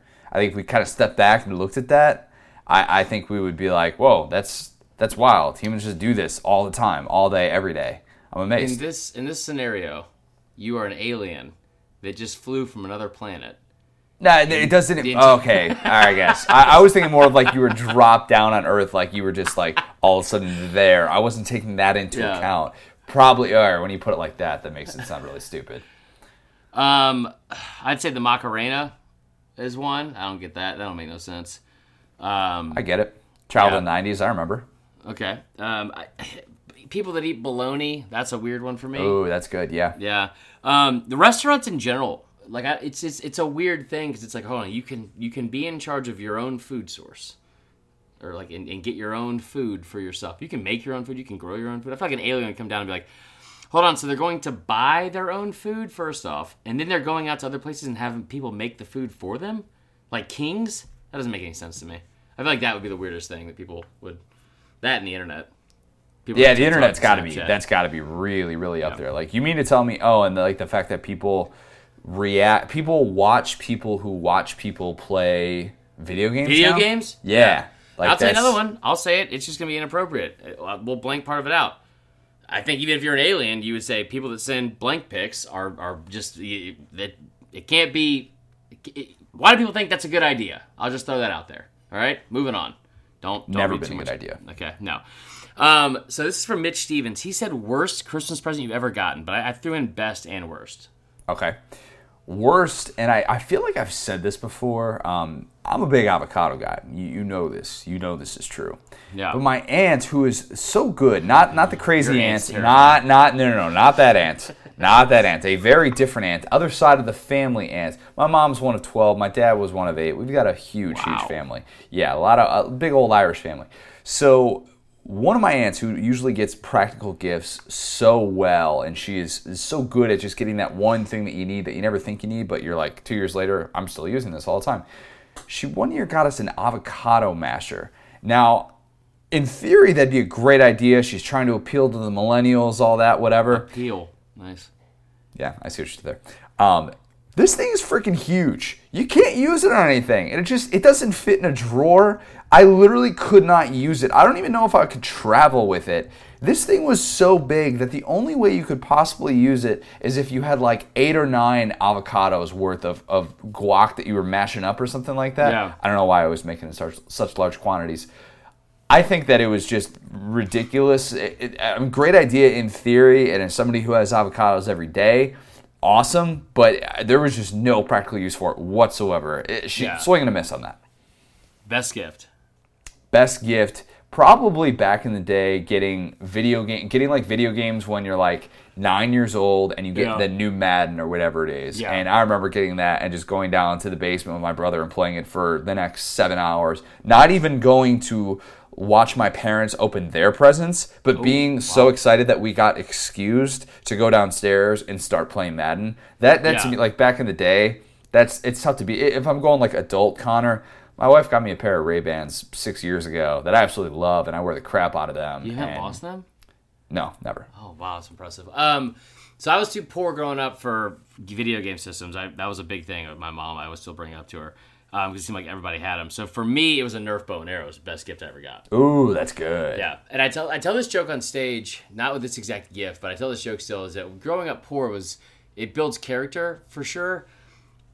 What what the worst part is, it's not growing up poor. It's when you grow up poor and then your parents come into money and they earn money and, and all this other stuff and work their you know asses off to, to make that life for you, and then they still have the mindset that they're poor. So uh, when I was when I was in college, I had this broken, beat down computer that was like five years old, and and I was in college for too long, so maybe that's why they didn't give me a good computer. But I remember asking for a new computer. My mom was like, "You're right, we'll get you a new computer. You know, it'll be your Christmas present this year." And we always had, and for Christmas, for whatever reason, I brought it up on the pod before. We had a two hundred dollar limit tops. Like so, it's like you can get you can go pick out your gifts, but there's gonna be a two hundred dollar limit. That's how I ended up with the stupid Creed tickets. Um, but like, but like, or or it's like you, you get like like you can pick them out, or you can you can tell them, but you're only getting a two hundred dollar limit no matter what. So for Christmas one year, I got I got a, a computer. I remember like I knew I was getting the computer, and I kept opening up stuff. This is like when I was like 21 or 22, and I'm opening up other stuff, and I'm like, man, I got a lot of different stuff, and it wasn't like crazy. It was like slippers and other you know clothes, and but it was like how much money they spent on this computer. This is like a really expensive Christmas this year. And I open up this damn present, and it was called an Eee PC. That sounds Eep. terrible. It was the worst. You couldn't you couldn't get Google. You, you, you had to use all the things through their own it, like you had to use their own search engine. You had to use like everything. There was no there was no Microsoft Word. You couldn't download any of it. It wasn't compatible. It it, it was a mini computer. It looked like the size of like a big Game Boy or like a, a like a sidekicks like like phone or whatever. It was the worst. The screen was like six and a half, seven inches wide, like tops. It was it was absolutely awful. The small keyboard. It was hands down the worst gift I've ever gotten. How was- many years did awful. you did you have to use? I that? stopped using it. I stopped using it, and, and like I, I forgot what I did. I either went to the library or used my friend's computers because it was it was the worst. You couldn't use Google. Goodness gracious. Um. Okay. Fourth question. This is a good one from Dakota Carter. Uh, actually, you know what? This is the last one because we had one from Jay Woody. Um, we already went over it. So, what are you thankful for? Um, Oh, we did that at the top, so yeah. So we already got that. to it. I do want to say very quickly, very thankful for Jay Woody. It's his birthday today. Uh, Happy birthday, Wednesday, Jay. day before. Yeah, so happy birthday, Jay. Uh, you you are one of my favorite people in the world. He taught me square footage. He taught me how to learn square foot math. Ooh. Yeah, All right, teach He- me one day. Um, all right, your fourth and final question from Dakota Carter, the UAB Blazer. Chris, what's your favorite joke you've ever written? That's podcast appropriate. Connor, what's your favorite article you've ever written? Favorite article I've ever written was uh, I, I did a story on Sam, the untold story of Sam Foltz, who is the late Nebraska punter. A story that I did a little over two years ago, um, wherein you know because of the time that I spent in Central Nebraska, I had developed some good relationships with a couple with uh, a couple people that he knew, and was able to um, kind of tap into that. And I had one guy like you know Spencer Lindsay, who was the former he was a kicker at Nebraska while Sam Foltz was there. He was his college roommate. And I called him up, and you know I was getting ready to write like a Sam Foltz, uh, like you know um, Sam Foltz one year anniversary death type story. All this stuff has been written about a ton in Nebraska, Yeah. like a ton, like beaten to death. Nebraska like kind of did like marketing campaigns with it, and that was a like a big sticking point. His best friends were apparently completely overlooked in this whole process. Meanwhile, you have like people like people who didn't really know Sam Foltz that came out and were like you know using death to kind of like show their sympathy and w- whatever. And basically, like I told the story of his best friends, and it was fascinating, like the the perspective that I was able to get from these four guys who just knew him and loved him in a way that uh, you just didn't hear about, and it was something that I was really proud of. And you know, fortunately, like it got, you know, it. I, I was glad that it got a lot of play on social media, Yeah. but kind of told like a good lesson about the way that people treat death. Sometimes some people that post, you know, statuses about in Facebook about you know people that dying, and they're just doing it to get likes and retweets and stuff like that. And Smokey Robinson. I can't believe Smokey Robinson died. yeah, thanks, Smoke Ryan. man. Uh, it- so it just it, it provided a lot of perspective, and it was something that I had to handle very delicately. But it Yeah. was something that I was proud of the way that it turned out. If you have any interest in reading it, um, search search you know my Twitter handle and search Sam Foltz, and it'll it'll show up there. God, in hindsight, I really wish that I would have gone first. Yeah, I went in a different direction. Follow that. Um, all right. So my favorite, my favorite appropriate joke for for the podcast, and it's barely appropriate.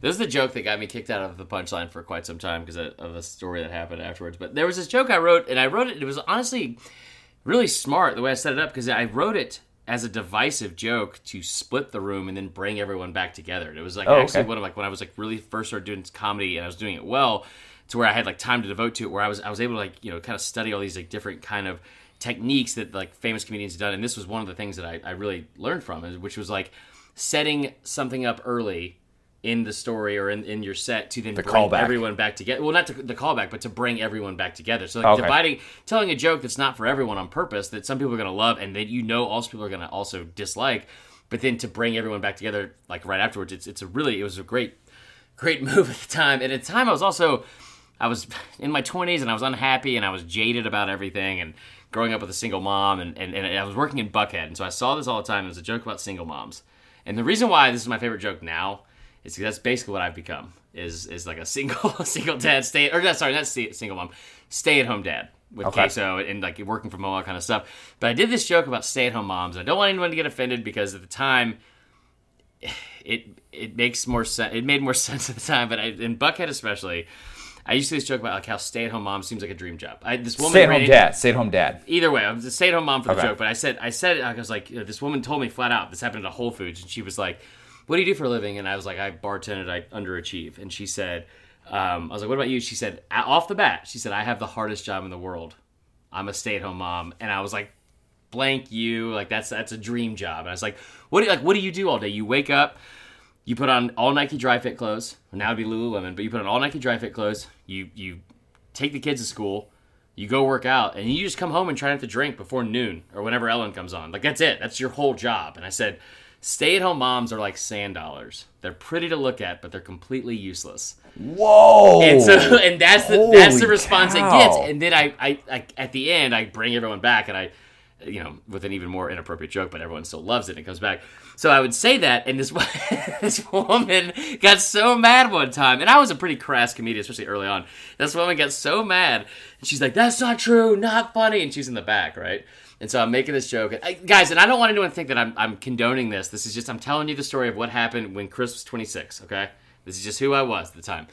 And I said, I said, this woman's like, boo, not true, not true. And this is like Friday night, the punchline sold out, 300 plus people. And I was like, what was that? And she's in the back, and I love hecklers, love it. And she goes, boo, not funny, not true. And I said, well, if you had two incomes, you'd have better seats. Oh And, gosh. and, and then said something afterwards, and the whole place erupted, like erupted. Oh. It went over. It was it was great, and then ended up being the owner's sister. That's why I didn't perform the punchline for quite some oh. time. But yeah, that, that was Oh. My favorite joke at the time, and it was and, and now it's my favorite joke again because it's funny because now that's what I do. I, I, I'm a stay at home dad. Your stay-at-home dad who just lives on the internet. No big deal. Yeah, that's it, man. And love Ellen and I love Chardonnay. So there you go. Nothing wrong with that. All right, it's rivalry week. Say that 10 times fast. Instead of it might mean too much, it's it might not mean enough. You probably know what direction I'm going with this based on that. This is uh, something Jauan Jennings said via Wes Rucker, of course, the Jauan Jennings, the Tennessee receiver, who he was asked if he was tired of going home to Nashville and hearing people talk about Tennessee losing to Vandy. And the quote from Jennings was this I don't really hear about it too much. I don't re- really hear people talking about Vanderbilt at all, honestly. And that tells you everything you need to know. I'm sorry, Vandy fans. You're out there. I know that there's one or two of you that are listening to this that are just dealing with a really difficult time right now. You have a lot to be thankful for. Life could be a whole lot worse, I think, probably from a football perspective or a basketball perspective. I don't know, but it probably could be. Look for the positive in life. Um, share all of your great rivalry week stories. Hashtag it might mean too much this week. I would love to be able to write about all of these. Um, make sure that if you have not yet, join our Facebook group. And hey, while you're at it, before you even do that, go sign up for tickets to our live event. Buy your tickets right now. It's going to be awesome. Yeah. We talked about it at the top of the show. It's going to be at the College Football Hall of Fame. We're going to have an absolute blast there. Come spend the Friday night before the SEC Championship with us. It is going to be one heck of a night. Marler, are we doing Facebook Live before Rivalry Week? Yeah. Saturday morning, get up. I'm gonna be all even more fired up than I am today. You were very fired up today. I noticed. I was that. man. I noticed. Loved it. If you're working on Friday, I'm hoping that this is going to tide you over this extra long pod that we've got for y'all. I, I, I really hope it kind of gets you through because working that Friday after Thanksgiving is a little bit rough if you got to do it. We're watching, we're watching football. We're working technically, but you know, I, I realize for people that are going back to their their nine to five job, whatever it is, it's a bit of a grind. But hey, Yeah. It's here. It's a great stretch of football. Hope everybody gets to enjoy it. Make sure you follow us on all forms of social media at the SDS Pod, at Vern Funquist, at CJ O'Gara. Follow us on Instagram at Saturday Down South. Make sure that you are watching Marler on Facebook Live. Make sure you give us a little five star review. Thank you to everybody who's given us five star reviews. We're eventually going to get around to all Yeah. those. I promise. It'll take a little bit of time, but we will gladly do that. Marler, Coach O, Matt Luke. I'm gonna else say it from got? my own voice, man. I love you guys. Have a happy, happy Thanksgiving. Enjoy being time with your family or spending time with your family, especially the ones you actually like. Uh, that's it. You guys have a great holiday. Eat Hawaiian rolls. Talk to you guys soon.